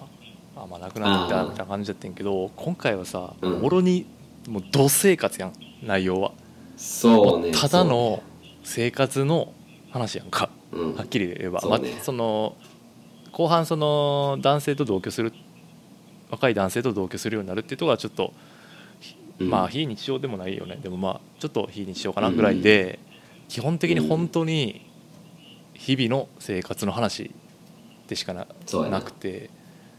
そこにこうあの写真がポーンってこうなんかたまに 忘れた頃にポーンとくると来るな胸をこう打たれる感じでしたね。うんでまあその拓保が言うような感じで多分周りの大人たちも同じ気持ちなんやろうなとは今ちょっと聞いてて思ったかなあのそうそうそうそうだからあの武田砂鉄さんとかうん野間さんとかうん出てくるけど、うんみんななんていうか他人事じゃないっていうそうそうそうそうだからその辺やっぱ上本さんが望んでまあやっぱりあの人良くも悪くも子育て下手そう やからさ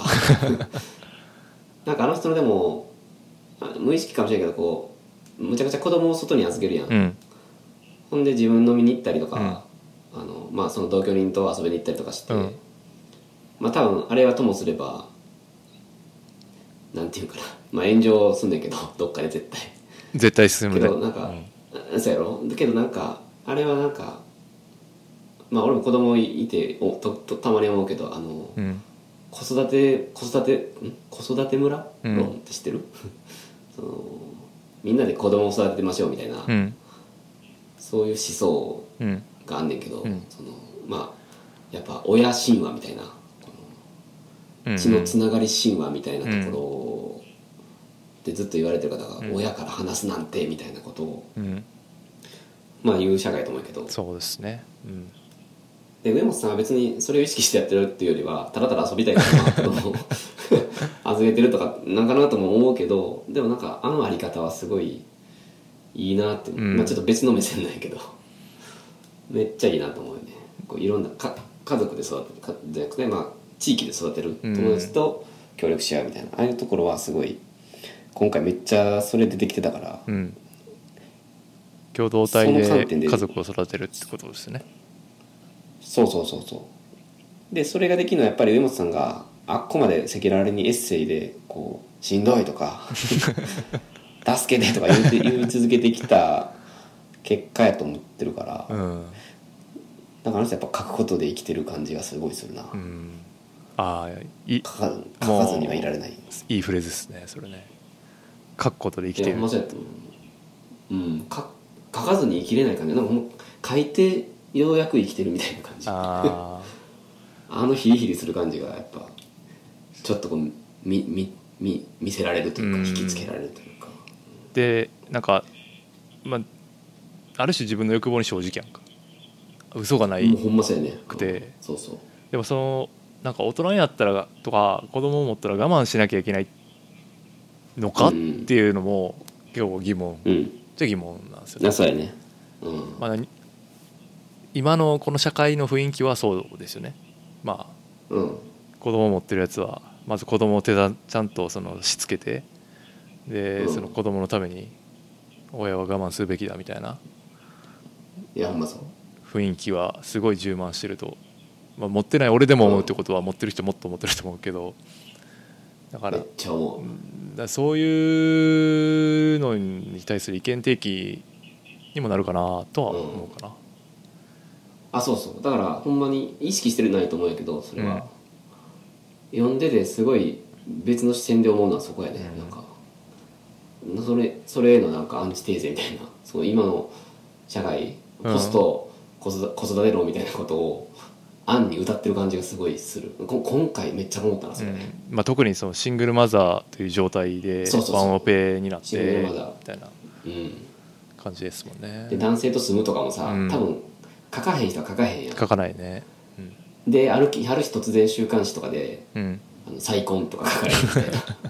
な じゃあこのエッセイの時お前ずっと住んどったんかいみたいなうん後から気づくとかよくあると思うんやけど、うん書くからやっぱなの人、うん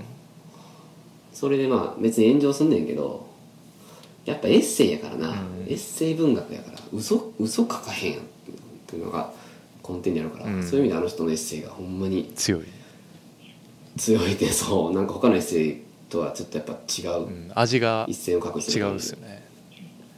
違うな取り繕いたいくなるけどな絶う対にん、なんかあんまいい格好とかないですよねだって普通に実名出して嫌いとか言う あの人とはもう嫌い無理や、これすごいな明日からもあなたはその社会で生きていくのにみたいな、思ってまうけどねでもなんかあれ徐々にこう回復していく感じとかも書くやんかその関係性ああがそうやな、うん、編集者の人とか結局あ編集者あったあなのなんか柴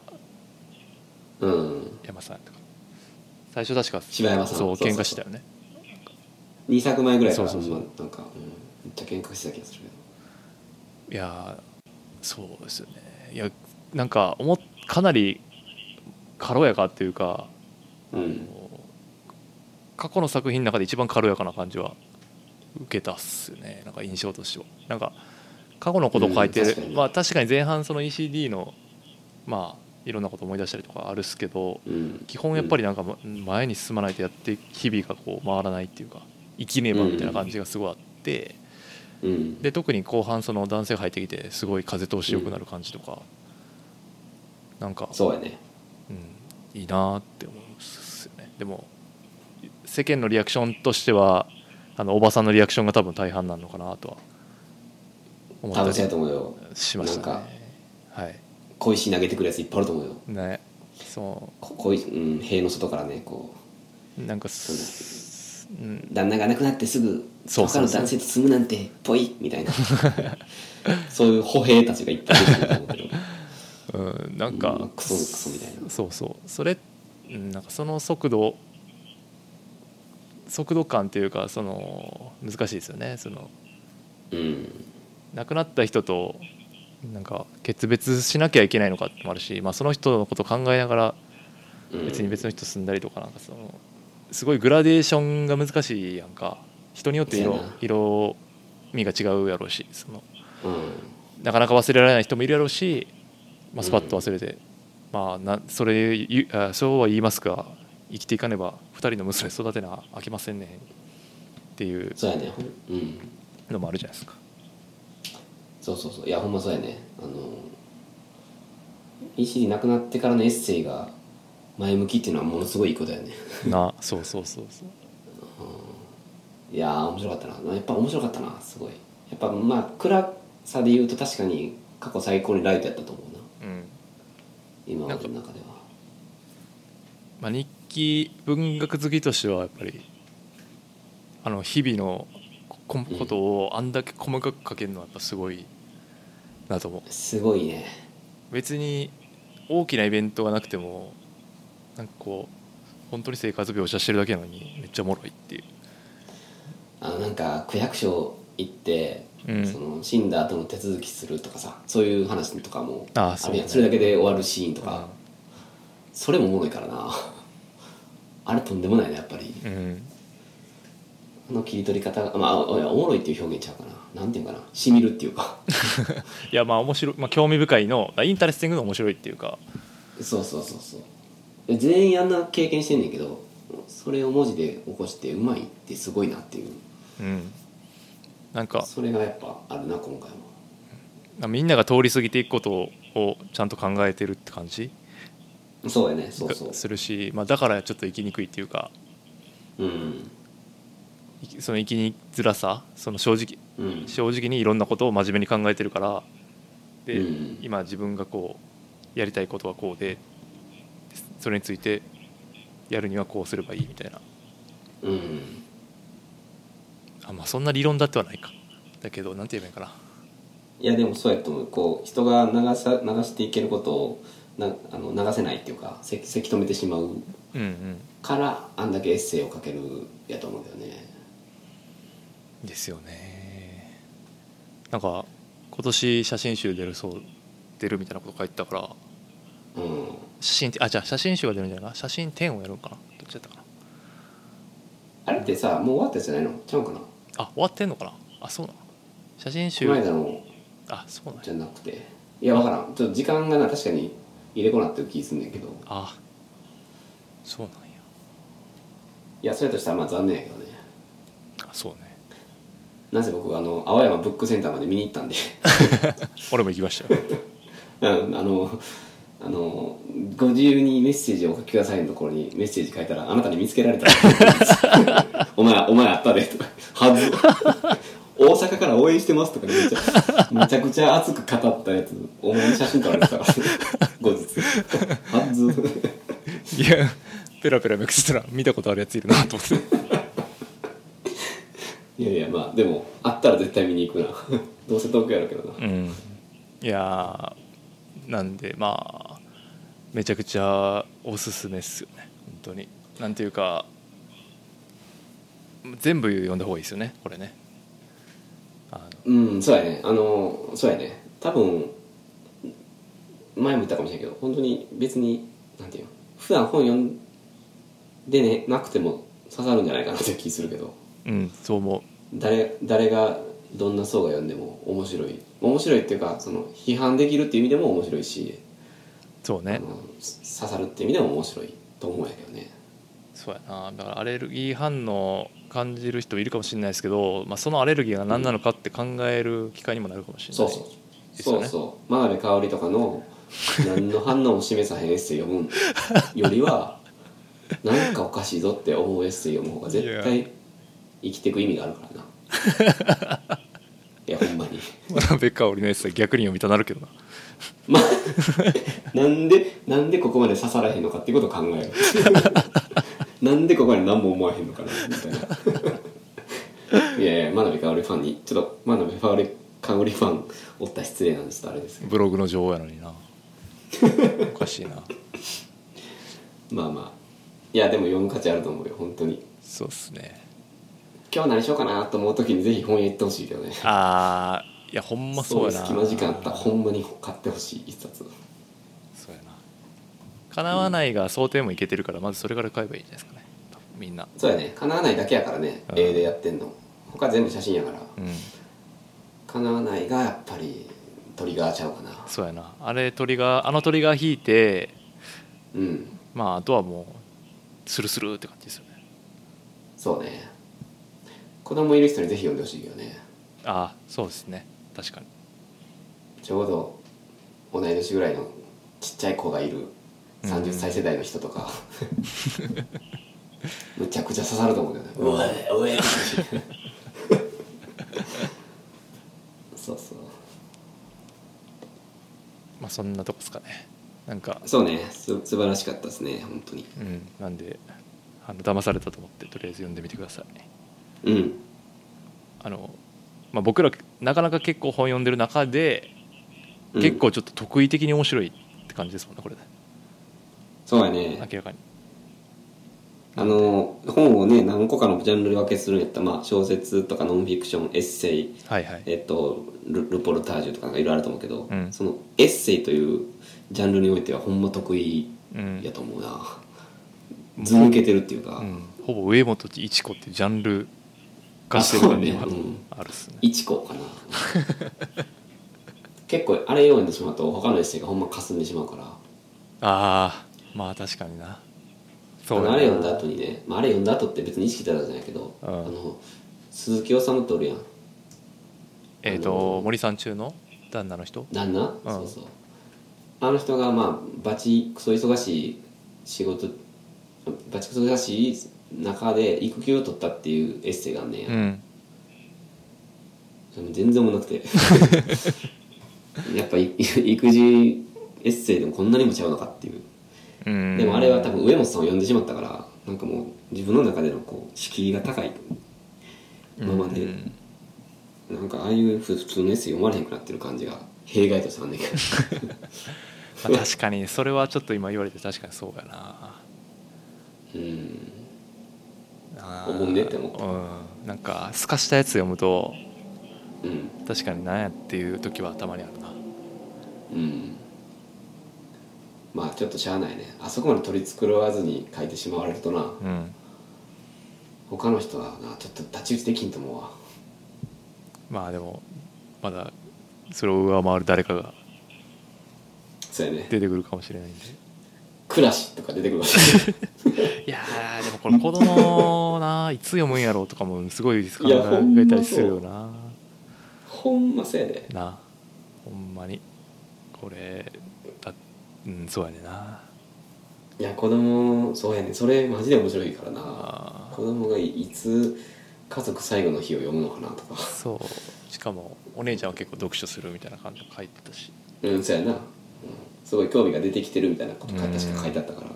お母さんが本出してるってんいう、その辺とかすごいなどうなるんやろなってこれ こんな育て方されてたんやってき見せさせられるわけやんかあこの夜お お母さん他の男と寝て寝てたんやみ たいなどう思うんやろなほんままあまあそれもそれで人生なんかもですねいやそれもそれで人生本当に目が離せない目が離せないいですねずっとかけ続けてほしいあほんまなんかクラスとかがそうやなうんめっちゃ成人とかになるとかぐらいまでむっちゃずっとかけ続けてほしいわせんないや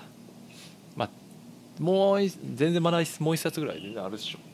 この感じでいけるんやいやうんあると思うやっぱあると書かざるを得ない感じのちゃうかなと思うんやけど、ん書いてなんぼみたいな人なのかなと思うしかも買うしな書かれたら買います間違いなく買います最近そういう作家ほとんど少なくなってきたんですけどいないいないいなもいう逆にいなくなってきたけど買いますうん買いますねってことでおすすめです、はい皆さん、はい以上ですかねそうですねあとは最近読んだ本の話もちょっと軽くうんしあなんかしてくださいどうしますかあ俺あ、うん僕そうですねあのニムロットを読みましたね上田ニムロットはい上田あああの芥川取った武弘はい上田武弘のニムロットようやく読みまし芥川受賞作たはいああはいはい変わった表想定のやつやねそうなんかあのぼ棒がこうそそり立ってるうんはやついはいはい読んだそんうでかすニムロットってそれかそれですあの仮想通貨をうん掘るみたいな仕事と、うんあと仕事をしているその IT あ仮想通貨の仕事をすることになったサーバーの仕事をしている人が主人公で、その、うんその人と一緒に働いている同僚の人が小説家でうんでもう一人女性が出てきてみたいな三角まあ三角形でもないか、まあ、ちょっとした恋愛もありのみたいなうんうん感じで、まあ、今ま結で構何そう普通の小説かそうなんですよねだから今までのほ「え竹広ワールド」からすると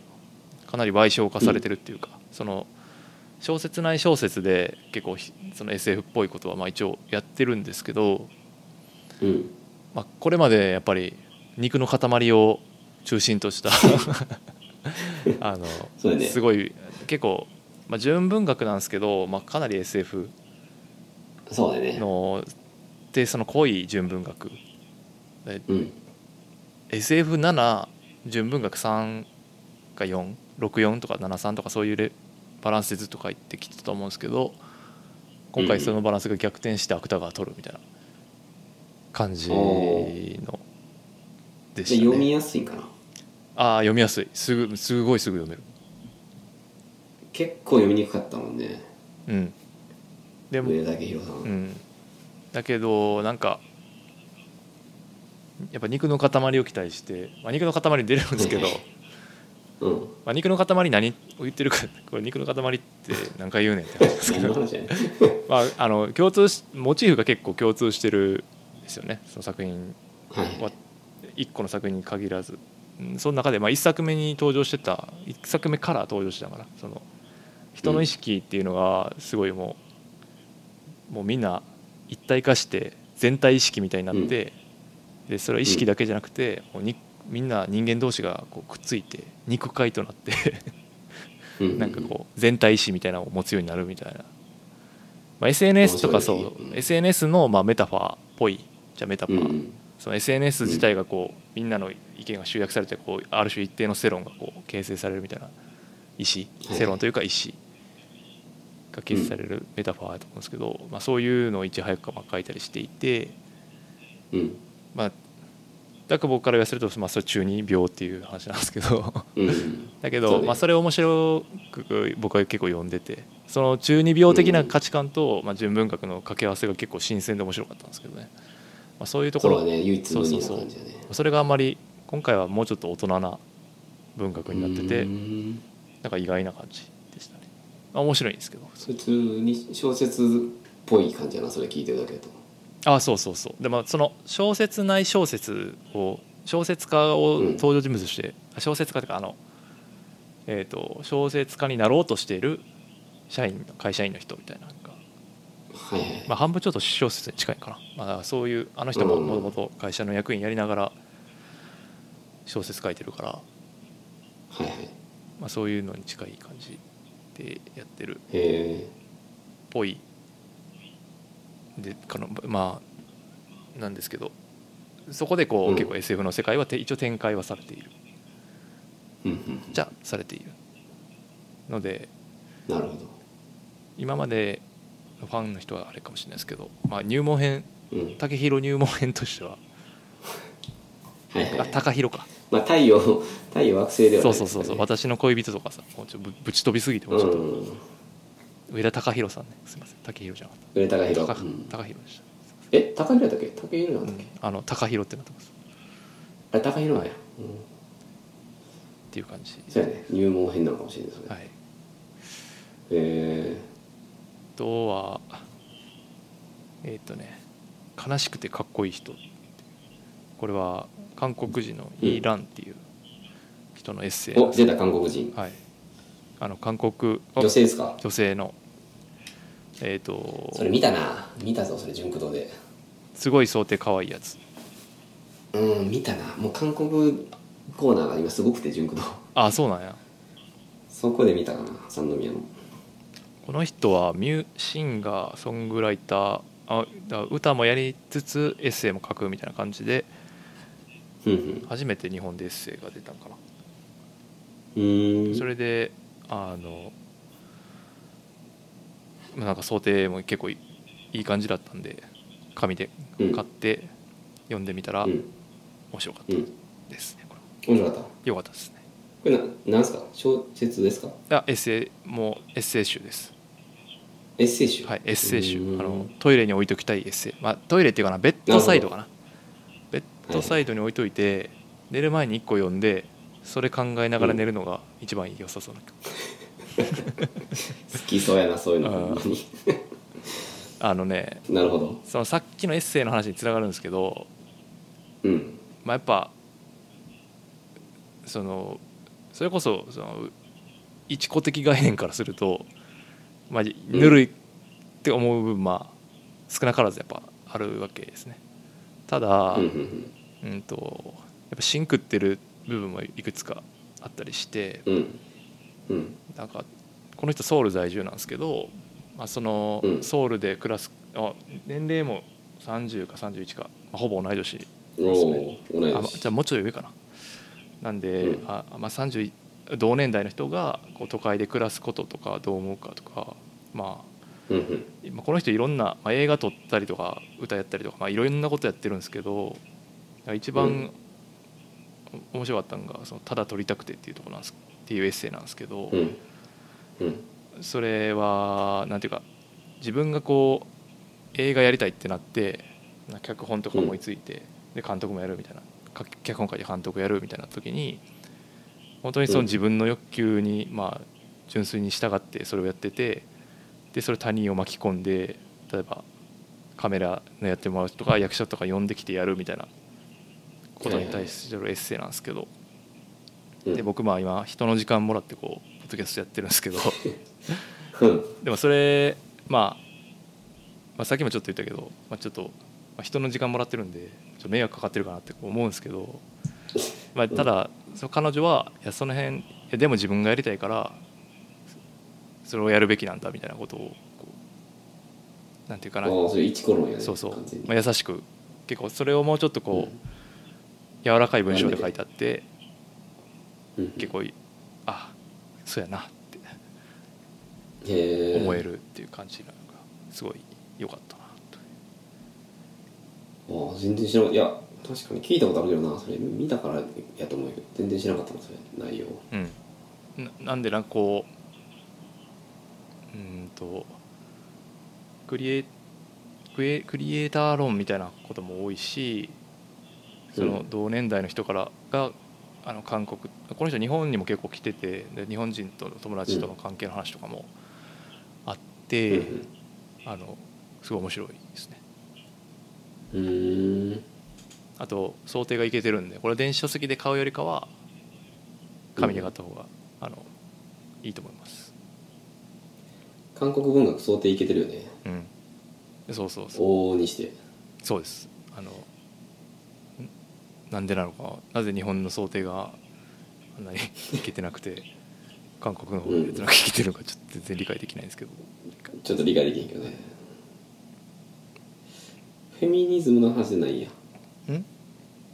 なんてフェミニズムの話ではないのあーうーんそこまでそんなにがっつりしてないっすねあのあそれで言うとなんだっけ82あ年キム・ジヨン、うん、キム・ジヨン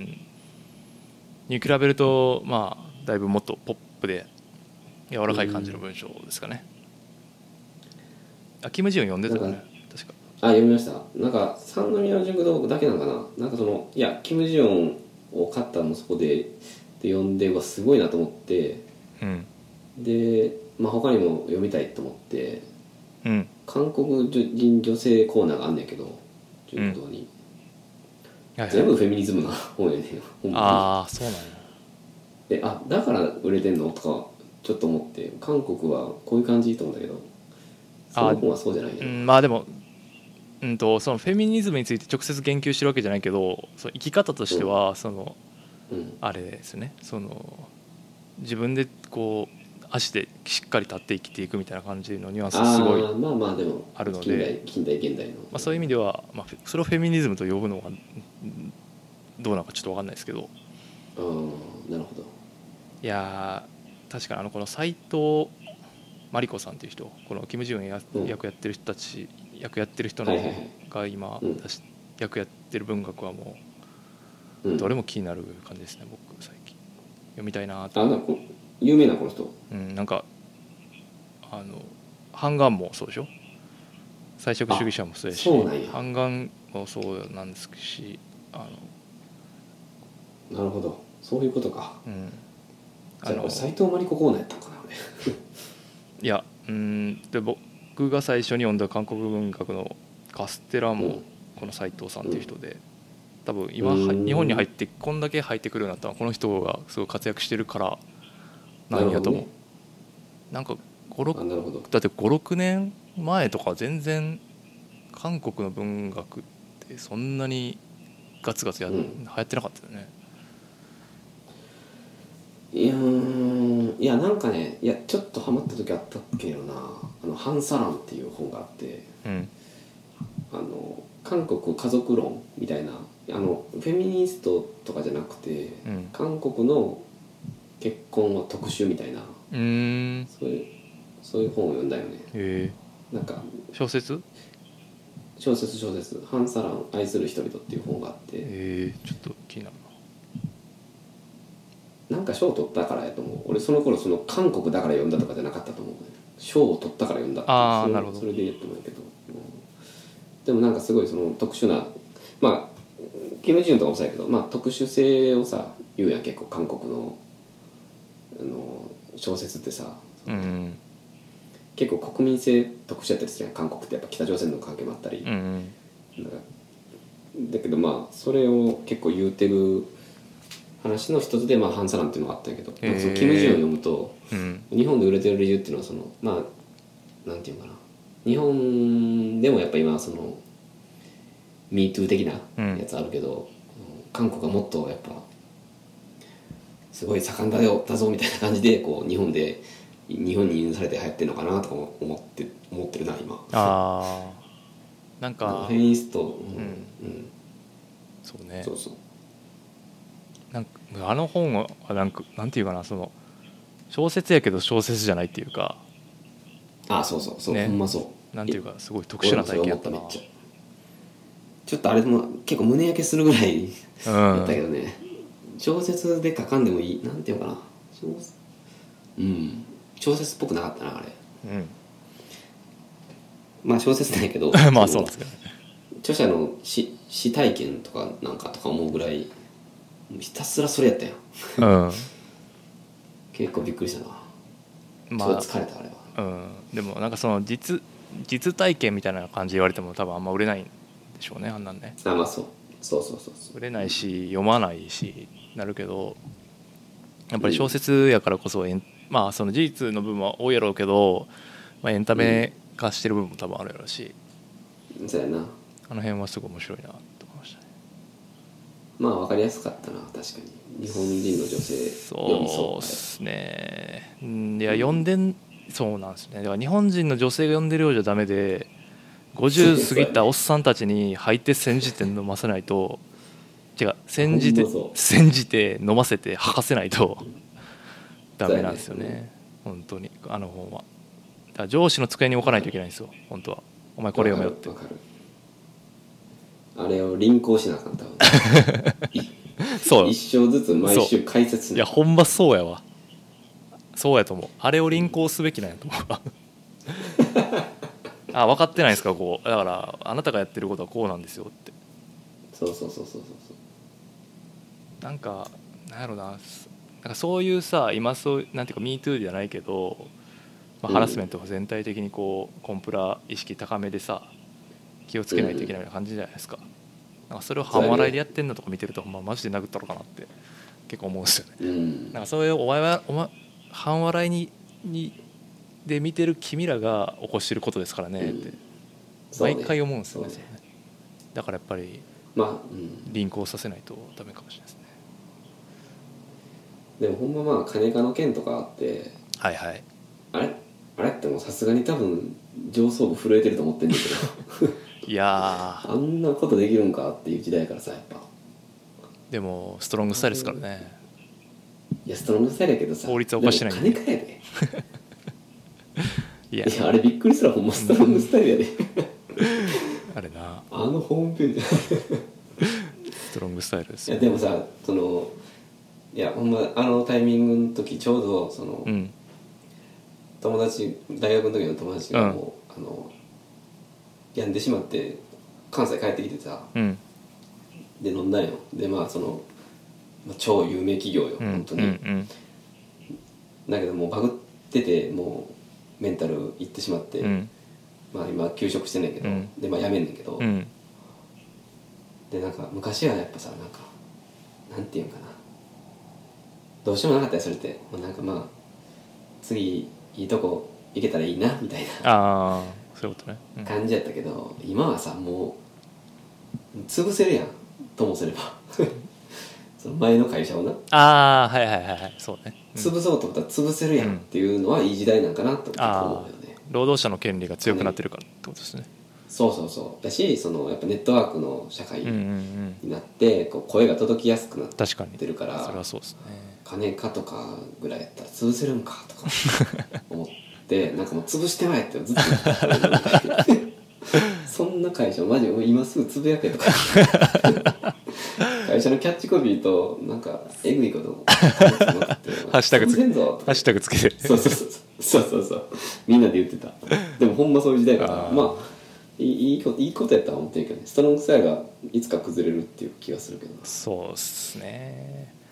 うんうんだからなんかああの小説韓国で出てなんかそれがうん日本で流行るっていうのはいいんだけど、なんかそれが実際のアクションっていうか社会の雰囲気として伴わない、でその売れるのは売れてそれで認識が広まるのはいいけど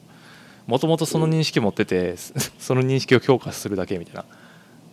そうやなみたいな感じになっちゃってるのがちょっと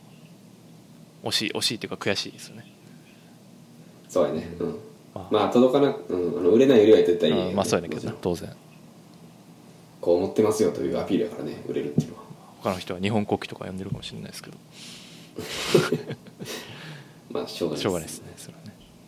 うんあとはそうなんですかねそんなとこですかねなんかありますか逆に最近読んだえっとねちょっと読んだあ本じゃないですけど映画映画のことってちょっと聞きたいことがあって 聞かれても答えられないことありますけどあ聞きたいっていうかあのあ僕映画とか本当ビギナーな んでえっと語る資格ないと思ってるんですいやけいどちいちうるさいいやあの映画評論家のあなたなに違ちょうっよともうやめてくれ尋ねたいことがあってあのマッドマックスを見たんですよああマッドマックスねはいはいマッドマックス怒りのデスロードがあおーのプライムになってたからおで雷神の前日にねおお雷神に向けてちょっと気合い入れていこうとお思っておあの本当 SF とかほんまよ見ない SF っていうのかなアクションとか SF とか、うんほんまに興味なくないんやけど、あのなんか来神の前日に例えばなんや海町ダイアリーではないよ なみたいな感じでそのいろいろこうあのザッピングしながらどれしようかなと思ってたら、まあ、マッドマックス出てきたでこのマッドマックスはちょっと会社の先輩にもずっと言われててうんあのぜ絶対見た方がいいと絶対見た方がいいってずっと言われてたから、まあ、なよしと思って、うんまあそ夜れ中そう12時ぐらいからうん見見出したんですよね、うんうんほんでもうバチクソ上がって もう寝れなくなってしまってあもうほあんまずっと調べてないけどねその夜中見終わっあたのにでまあマッドマックス怒りのデスロード知らん人いないと思うから解説とかちょっとあれですけうんど2時間さそのほんまなんていうのこのあみ見てるね当然ながらいやもう3回か4回見てますよあ本当ですか、 でそのまああのーストーリーとかもう合ってないようなもんや あれとか、う正直、んそうねうんせ設定とかプロットとか、はいそのまあ本当単純明快もうあの荒れた世界で人間同士が争ってる以上みたいな 感じだと思うけどそうですねはいその設定の荒さゆえなのかもしれんけどとにかくなんていうのかなこのずーっと気持ちが上がってるこのはいはいその映像美映像美とかもあるし、うんそのなんやろなこの、まあ、ちょっとえぐみえぐさ黒さもあったりとか、うんあとなんかあれってなんかなんていうかななんか基本的にあれはリアルで撮ってるんだよねあの映画ってっそうそうですね C- CG すごい少ないはず確かていうんやんね、うんうんなんかそれをまあ後から知ったんやけどそれは、うん結果的にやねんけどなんかそういうこととかがすごいなんていうかなあのこの本とかってよくも悪くもやっぱ初めから終わりっていうのがちゃんとあって、うんえっとここで上がって最後感動しましたとか、うんうんなんかそういうまあ映画もそうそうやと思うけど基本的に作品ってこう波があってうんここで上がって、えー終わるとだから1年後上がったところをまだ覚えてるとか、うんうんそのな波があると思うんやけど、うんこのマッドマックスはずーっと降ってんっていうかそうそうそうこのあの2時間2時間降ってんって俺は初めてだったからさ 映画ってこういうことかっていういやーでも映画史上でもほとんどないっすよ多分あのタイプの作品はあやっぱそうだねこれってすごい作いや品だなもう出た時もうもうみんなもう大祭り状態で僕はいなんだかなそう当時だからあのウうんィークエンドシャッフル全盛で、うんでなんかそのリスナーメールで「すいません僕はまだ5回しか見れてません」みたい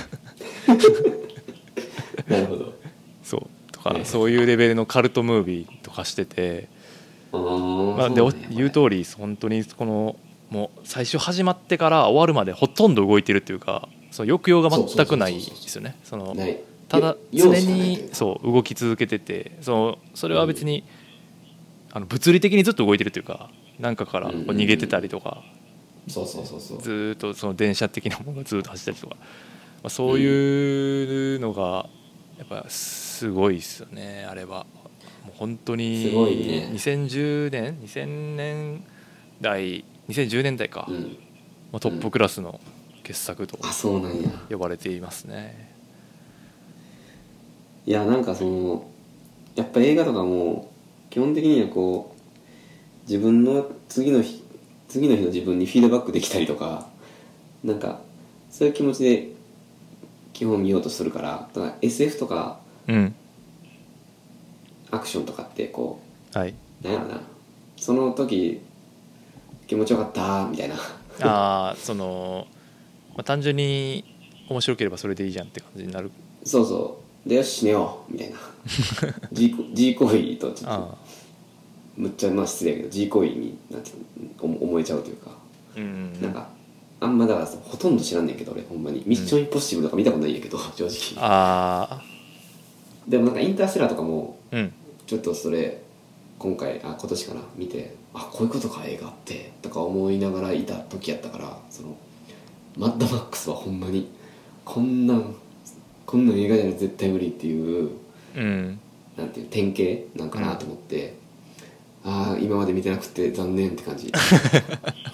こんな世界があったのにそうね面だ白かいらだからあれでなんかそのあれワンツースリーかなあれワンツーがあるのからしいな、うな、ん過去があんねんけど、まあ、それ見ても、あのうんあのなんていうかアドレナリンは出ないんですよねやっぱもうあの映画はああの映画そのうなのもう本当にもう全てこうもうなんていうかなもうエンターテインメントの塊っていうかうん今人間が考えうるエンターテインメントの究極の形みたいなところが本当にあると思あれは別に過去を見てなくてもお前ルーツ知れよみたいなマウントは取られないんやううんだからマウント取る意味がそう皆皆無なんだよねそうあなるほど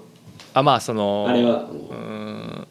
そうその例えばその「スター・ウォーズ」の123とか456とかに比べると、かなりあんまり関係ないっていうかはいはいはいなんかむしろこれを見とくことがす見見ておけば、う、うんん、なんていうか見とくことが大事というか、なるほどうんああその辺もいいなう、ん、だいしやなんかそうなんかなと若干思ってたんやけどそうではないんやなあと、まあ、この映画もそのうんフェミニズム的なところがあって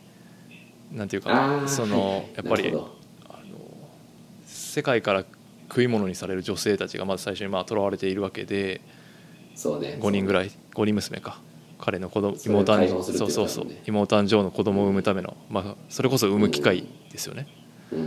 んでそれを守るっていうかあの、うんのが、まあ、シャーリーズ・セロン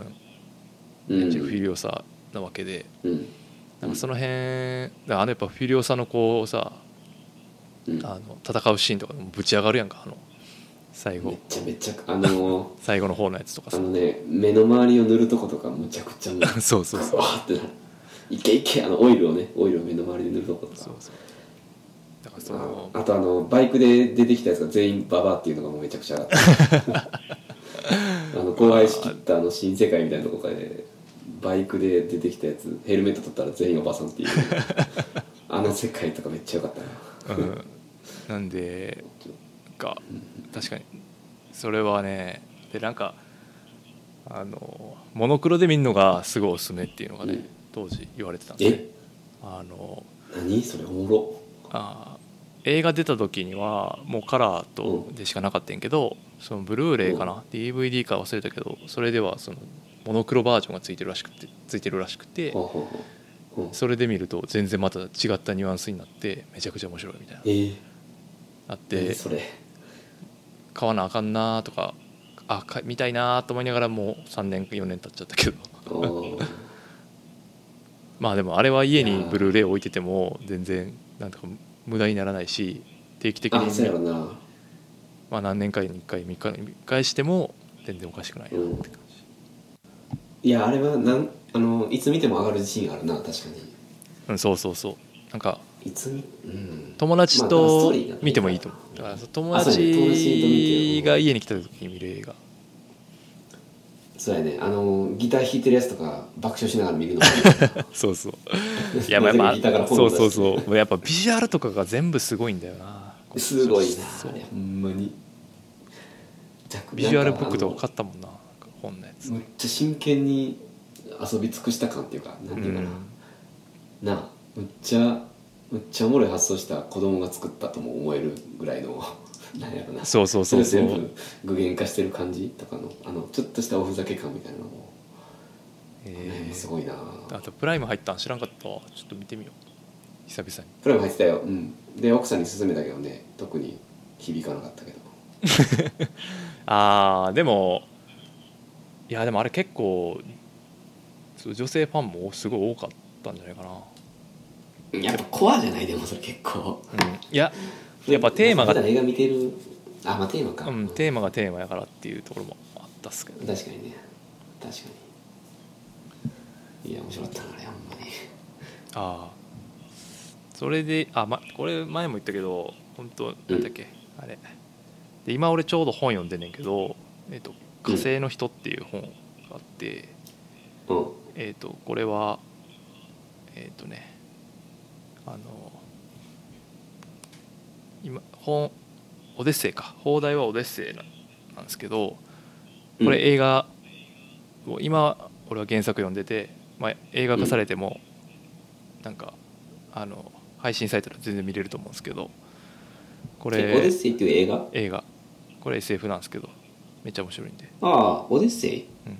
あれ前言ってくれたやつそうそうそうマット・デイモンあそうそうほうほうほあれこれは本当におすすめですんで僕今ちょうど原作読んでてもうあ映そうな画んや3年前ぐらいに見たからそうのんちょうどいいタイミングかなと思って原作をあのあまりに近いタイミングで読み直すとこう映画のこうなぞりでしかなくなるからもう原作読むの苦痛でしかないねんだけどうめっちゃわかる3年空けるとちょうどいいうんこのなんかぼんやりした映像をこう補強された状態で読むとすごい読み進める速度が上がるっていうなるほどのがすごいあの最近見つけたあの原作本との付き合い方っていういやなんかね面白い映画あったら速攻で買っちゃうのね俺そそうわかるってますれで幻滅幻滅するっていうのがよくある調べちゃうっていうそうそうすそうぐし勉強好きや から勉強が好き やからあとなんか本で読みたいっていうなんか変な気持ちだからなああそうはわかりま僕もす全部ね本で買っちゃう の俺音源聞かへんの俺ああでもよくないけどそう最近 F1 ちょっと見るようになって俺もやっぱ F1 のこと全然知らんからやっぱ本やなってな って、F1 のエンジニアの人の本買って面白そうやなそれそう本読んで勉強してる今ああ大事なことやんそうやなそうかオデッセイそう言われてたなちょ見といてよそれを見とくわ保証するかほんまら、うん、し仕事するの楽しくなるとえそういう感じ思う、うん、研究するの楽しくなると思うおおそれはちょっと頑張ろうかなあとはそうかなんかあるかなそんなとこっすかねあとはそうやね最近あったことですかちょっと待てよああさいあーでもさ最後やし、うんあーなんすかねああ A の話をしておきますか、ねあ A ねうんそうや A よね俺まあ、A えっと森達也さんそう A ちょっと前この話したんで、まあ、軽く、まあ、どんぐらいいける喋れるかわかんないですけど僕もうだんいぶ前に見たんで、うんそうんん前話した時は僕は本はないんじゃないかと言いましたがありましたねすいません、うん 申しで訳もない映画もあるんやねそあれうこれ僕は映画を見たんですうん A2 っていう映画も本もあんねんなそうみたいですねあいやねそうやねはいはい僕ちょっとまだね、うんはいそれ知らなか A ったしか見え読めてないですねええいやちょっと結構なんやろうなまあ映画の方もすごい衝撃まあほぼ多分同じような内容だと思うんですけどうんうんやっぱ衝撃的なあのー感じですよねそうやねなんかいやでまあオウムを暴くっていうのがまず面白かったんやけどうんなんかあの森達也さんまああのあの人なんていうんかな記者記者なんかな元記者うん元記者やんね,、うんやんねだった気がするなんかそのでドキュメンタリーを撮りたいって言ってそのなんていうのオウムのアジトに潜入してビデオカメラを回したみたいなうんでなんかね多分その A の中で、えーとまあ、大体こういっぱい映像を集めてでいざその2時間のドキュメンタリー映像としてその配信するっていうシーンあると思うんやけどうんそのなんかななほんと何百時間とか撮った中からそのうん映像化していくっていうそこそこがすごい面白かってちょっとオウムの話じゃないんやけどそれうんなんかあの確かはも初めあのえっとね別の人にやってもらってたんよあの映像の編集が得意な人あなるほどね自分がと素森材達也さん自身はそうそう下手やから取ってきた素材っていうのが近くだったから使ってみたいなそうそうそうそうその信頼できうる、まあ、知人にこうその数百時間分の映像から2時間を抽出してくれみたいなう、んであので公開日は確かもう決まってて、うんでもう結構時間ない中でこうやってもらってたんやけどなんか違うみたいなあってうんうんそのたびたび衝突ししてんその人とあでもうー最終的にもう家は俺が全部やるわみたいになってあそういう背景森達也さんがそうそういや背景というか A の最後らへんがなんか書かれててその本のうん中にうんうんで俺がやるわって全部なやってで、まあ、いざその改めて自分が取った数百時間をこう見逃してあ見直してどこを切り取るかみたいなのをうんうん考えていくっていうシーンがあんねんけどうんなんかその辺がもうめっちゃ面白くてなんかそのドキュメンタリーとは何かみたいなところが本に書かれてて、うんそのおこう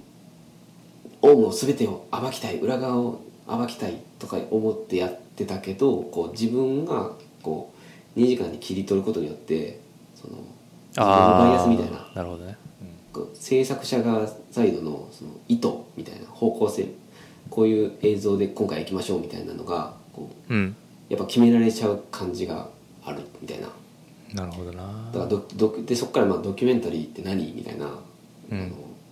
しあの苦悩みたいなのが書かれててうんそこがねすごい面白かったあードキュメンタリー論かドキュメンタリー論やねそうそうそう、うんあの前半はね本当にずっとオウムの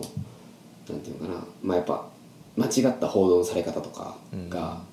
ああそうなんややったんかみたいなことを今更気づかされてまあそれはすごい面白かったんやけどうんうんどちらかというとその後半のそのドキュメンタリーとは何なんだろうみそうでなんか最終的にはドキュメンタリーなんかないみ たいな概念ぶち壊しもうう映そう映像を切り取った時点でもうドキュメンタリーじゃないみたいなんうんその辺のなんかこう逆説的なとこ主張とかが一番面白かったああちょっと変な話やけどうんいやすごいわかるるそれなあうん俺そうそう何だかなその同じようなドキュメンタリー映画作家の相田和弘さんっていう人がいてはいはいはいはい相田さんはい相田さんそうその人のなぜ僕はドキュメンタリーを撮るのかっていうのはもうすがっつり一番それにシあンーそうだねシンクって回答してる結構俺何回あか本あんま読み直すことないねんけど有名ねなんか結構いたまに結構いパラパラっと読み返したりするなんかドキうんュメンタリーとか見たお時ーぐらいおすすめの本ですねそういうドキュメンタリー論っていうとそれはもう買いますわはい Kindle であるみますね700円そうそう僕もこれ Kindle であ A もこれ Kindle あんのありますよあマジか赤をうん読んでみるわあの奥さんにも呼んでもらいたいなと思ってうんあの言ったんやけど、なるほどまあ、ね僕だけ読みました一人で いやなんかねいやドキュメンあのもうスマホとかで読んでて俺最近 マジでスマホで読んでんのすごいなそれ読めるようになってきましたね去年ぐらいまではもう、えー髪質がとか匂いがとか言ってたけど、え 今僕歯磨きながらスマホで読ん でるいや A とかはね読めると思うよ読めるあ読めるっていうのはそのいやわかるわかるそのなんていうの別にもちろん本の方がいいんやけどいや絶対にあのこういうなんかファクト系のやつはねあのわかりま読みやすすい前もその話しましたよねちょっとねあそうだねうんあの文字で追っていくだけのうん楽しみ方でできるから絶対そのあの余白とかそういうの味わわんから もうガンガンガンガン文字読んでいきたい時はスマホめっちゃ楽やで俺だってもうずっと読んでるもんあのエレ会社のエレベーターとかで読んだり こんな時に本読めるんかみたいなちょっと驚きあるあーいいっすよいいっすスねマホあちょっと読んでみようこれあーあー結構いろいろあるあそうやなあれだこれこれこの辺あれかみんな Kindle できるんや便利やなあプライムはないよもちろんいやいやまあそう分かってるよ分かってるけどその文庫になっててさだから500円ぐらいやんか、それでポンポン買えるん結構便利やなだからハー便利ハもうガンガンいけるハードやとさもう1500円とかさうんそれはちょっとしんどいやんしんどいそこ壁がある、ういんやでもねちょっと A2 に行くか、うんその A の映画版をね見見見たいと思っててああこれ置いてんねんけど TSUTAYA にはレンタルで多分あると思うけどなそうでもねうちね今映画見れる環境ないんよねなんで家にいああそっかそっかそっかそっかやもう何もないんで何もないねうんこれ配信ないもんなテレビもないしそうなんかプライムが全てだと思ってたからプライムで買おうと思って A って検索したらもう全然ちゃう映画出 てきてないんかと思ってもう打つ手なしって感じあーえでもプロジェクターにあれじゃんぶっ刺せばいいんじゃない ああだから DVD プレイヤーをつなげばいいかそなうそうそうまあ、DVD プレイヤーがないんやけどねえ買ってこいよいやちょっと DVD プレイヤーだダサいからな そうやな書いてないねんな1000円とかで伝える売ってん じゃんいやまあ売ってると思うけどさ売ってると思うんやけどまあそうまあだからよ見るとしたらそういう手段しかないなっていうパソコンあればなパソコンの DVD ドライブで見れたのになパソコンがないからな今どうなってんのかあそうやな難しいな会社のパソコンも難しいもんいや全然いいけどね会社のパソコンをで DVD ドライブ買ってきて会社会社のパソコンでそれをプロジェクターにつなぐのが一番現実的な見方じゃない DVD パソコン HDMI プロジェクターかそうそうそうそうそうやねうん現実界やねそう現実界でもいやもうちょっと俺本読んでないから分からんけど映像の衝撃が相当でかいよほんまにこれそれもあると思ってんねいや俺そのさ荒、木さんやっけあの主人公、うん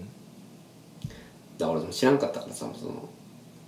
読んだ後に初めてこの画像検索して知るみたいな、あはいはいはいほいでこんな普通の人かとか、うんなんていうかな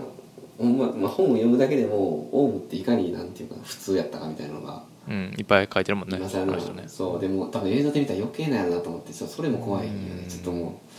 うどういう感じ方すんのやろっていうのがちょっと怖い映画ってやっぱ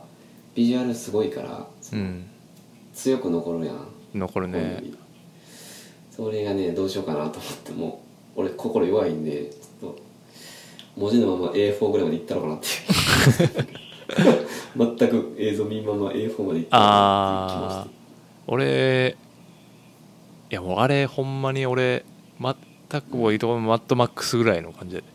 ほんまに気もしてマジでもうそんなん言われたらもうおいやなんかアドレナリン出まくりでもうやばかったもアんドレナリンなんあれほんまアドレナリンっそうていうかうわーって感じこうあーなんうわーみたいないやあれ俺夜見たら絶対寝れへんし俺多分土曜の朝8時半とかに見た方がいい気がする夜見たら絶対寝られうんへん目バッキバキなるバキバキやろなだって見るタイミングすごい大事だと思ってんねんなうん見えるんやってもそっかいやでもなみんな見たいよねめちゃくちゃうんうんまあまああの全部読んでからでもいいかもしれないねそのそうねうんシリーズ全部読んでからっていう手もある手もあるうんまあやってますはいはいそんなとこですかねそんなとこかななんあとは何かあったかなか最近ありました特に結構ラジオででもいろんなの喋ってるもんなもうないんちゃううんない なもう宣伝しとかんラジオいいよねえラジオああラジオはいいよねなんか喋ろうと思思思って日々生活してしまうああすごいいいことやなと思そうね日記がちょっとそれに近いけど、そうそう日記と一緒やね、うんこれ喋ろうかなと思って若干意識して生活したりするとちょっとおもろくなってくるなそうねあの上本さんぐらいの解像度で世界をこう捉えれるようになるとねいやここまでの解像度は無 理ですまあ VGA ぐらいの解像度でちょっと物事をちょっと記憶していこうかな頼むで 4K で 4K であれも 4K やねあの人 4K やななんであのまたうん、コールドブリュアスの方もゴールドブレスそうでチすェッねクし宣ます伝してもいいですかあの僕もラジオやってるんで皆さんぜひ聞いてくださいチェックしてください面白い ぜひ時間ある人はラジオ好きの人はねあそうねこれは宣伝やけどあのえっと今第今9回ぐらいやったんやけど、9回ぐらいかな、うんあの第10回目ちょっとゲストが来るんですよ 実は何でしたっけああはいはいはいはいうんゲストが来てるんですけども全然全然じゃないあの今までね2人でやってたんですけどね僕らああはいはいやっぱゲゲスト制度いいなとか思って、はいはいやっぱスペシャルウィークとかやっぱね「オールナイトニッポン」とか聞いてたらゲスト呼んでみたいなとか思ってたらちょっとゲストが一人見つかって それがまあ第記念すべき第10回であのちょっとゲストが来るんですけども、はいまあそれがもうまあなんと、えー山田 しか世も界はもう世界は本当に狭いですしかもあのそれをいや違うそれはねあうんちょ言及してくれたからで、うんあのまあちょっと誤解されてる部分もあるなと思ってやっぱねあのニュアンスが伝わってない部分もあるなと思ったんであのヒ直ップホッ接プの話ですそかうね直接説明しておこうと思ったのもありますしああぜひありがたいとですあの、まあ、僕もちょっと3人でやりたいなっていう時はたまにあるんですけど、うん実際3人ってどんな感じなのかちょっと分かんなくて、そうそういやそうや俺もその話しようと思って3人ってどうなそるうのねそうそうだからいやせめて対面やったらなそうそうそうそうまあ顔とか目とかでそう話すタイミングとか伺えるんやけそどうなんで遠隔でなそどうだからなんか一人こう視界的なうなんやろなんていうかなはいこう一個一個こうなんか区切らなあかん感じはちょっとするんかなとか思いながらどうすどうしようどうどうすんのかなって感じもあるっすうんいけやどなんか言ってるのはまあ一応僕らのやつはあのチャプターで区切って、うんうんえっと、チャプターごとにまあ喋りたいことをそれぞはいれ喋るみたいな、そうねだからそうそれかなって気するけどまあこのチャプターはこの人主体でみたいなああなるほどねはいはい感じただあのそのフリースタイルダンジョンとかのヒップホップとかの誤解とかはぜひ議論したいところで あるんでなんか議論は難しいかもしれんけどちょっとやってみたいそうねですけどね、うん、なんでまあそそあのそうそうそうそうですねそれもどうなるかも含めてちょっと聞いてみてくださいあれはそうね Spotify 聞けるっすよねあの Spotify で聴けると思ううんいや今聞けてるんで Spotify 少なくとも Spotify では聞けますうんあとアンコールドブリュアスそうそうアンカアンカーでもいいしあのいやゲスト制度はその彼があのもう一人の赤眼鏡さんがね、はいこう会社でやってるんですよってめっちゃ言ってるから、うんその彼の会社のリスナー多いんです よでうんでそのじゃあそんな聞いてくれてるんやったらちょっとぜひゲストも呼んでよとか言って、まあ、彼に頼んでたんやけど、うんもうことごとく拒否されました 「いやいいです」あ「それはいいです」出る出るのはちょっとみたいなのがあってああそで彼うはちょっと精神的に巻いてた んでちょっとここでちょっとゲスト制度であの来てくれるのほんまありがたいいやまあ2人でき喋ってるの聞いてるのおもろいけどな普通にあマジうでんそんなもうほんま、もう極上やねそんな言葉俺も俺もまあ結う構んラジオ聞いてる方やけあほんま、ど、うん、あの全然聞いてんけど霜降り明星のラジオ聞いてみようかなとちょっと思うあそれはねもうあなたに限らずこのこのラジオのリスナーさんもちょっとぜひ霜降り明星のオールナイトニッポン もうマジでおもろいんでそんなにラジオ好きなのは間違いないと思いますって思われでクリーピーもやったっけクリーピーナッツもおすすめすあるそうねクリーピーもぜひまあクリーピーはまあまあヒップホップとか男女見てる人は面白いかなと思うけどああのー霜降り明星はクリーピーうんもう万人受けし ますかそうねあんなおもろいラジオ久しぶりに聞いたなって感 じやねそこまでかうんじゃあちょっと聞いてみるわぜひわかりとまいうこしとたでまはあちょっいと来週ゲストよろしくお願いしますえこちらこそよろしくお願いします 恥ずかしくなってきたじゃあ今日はこんなとこですかねはい今日は拓保くんでしたありがとうございました、はいはいはい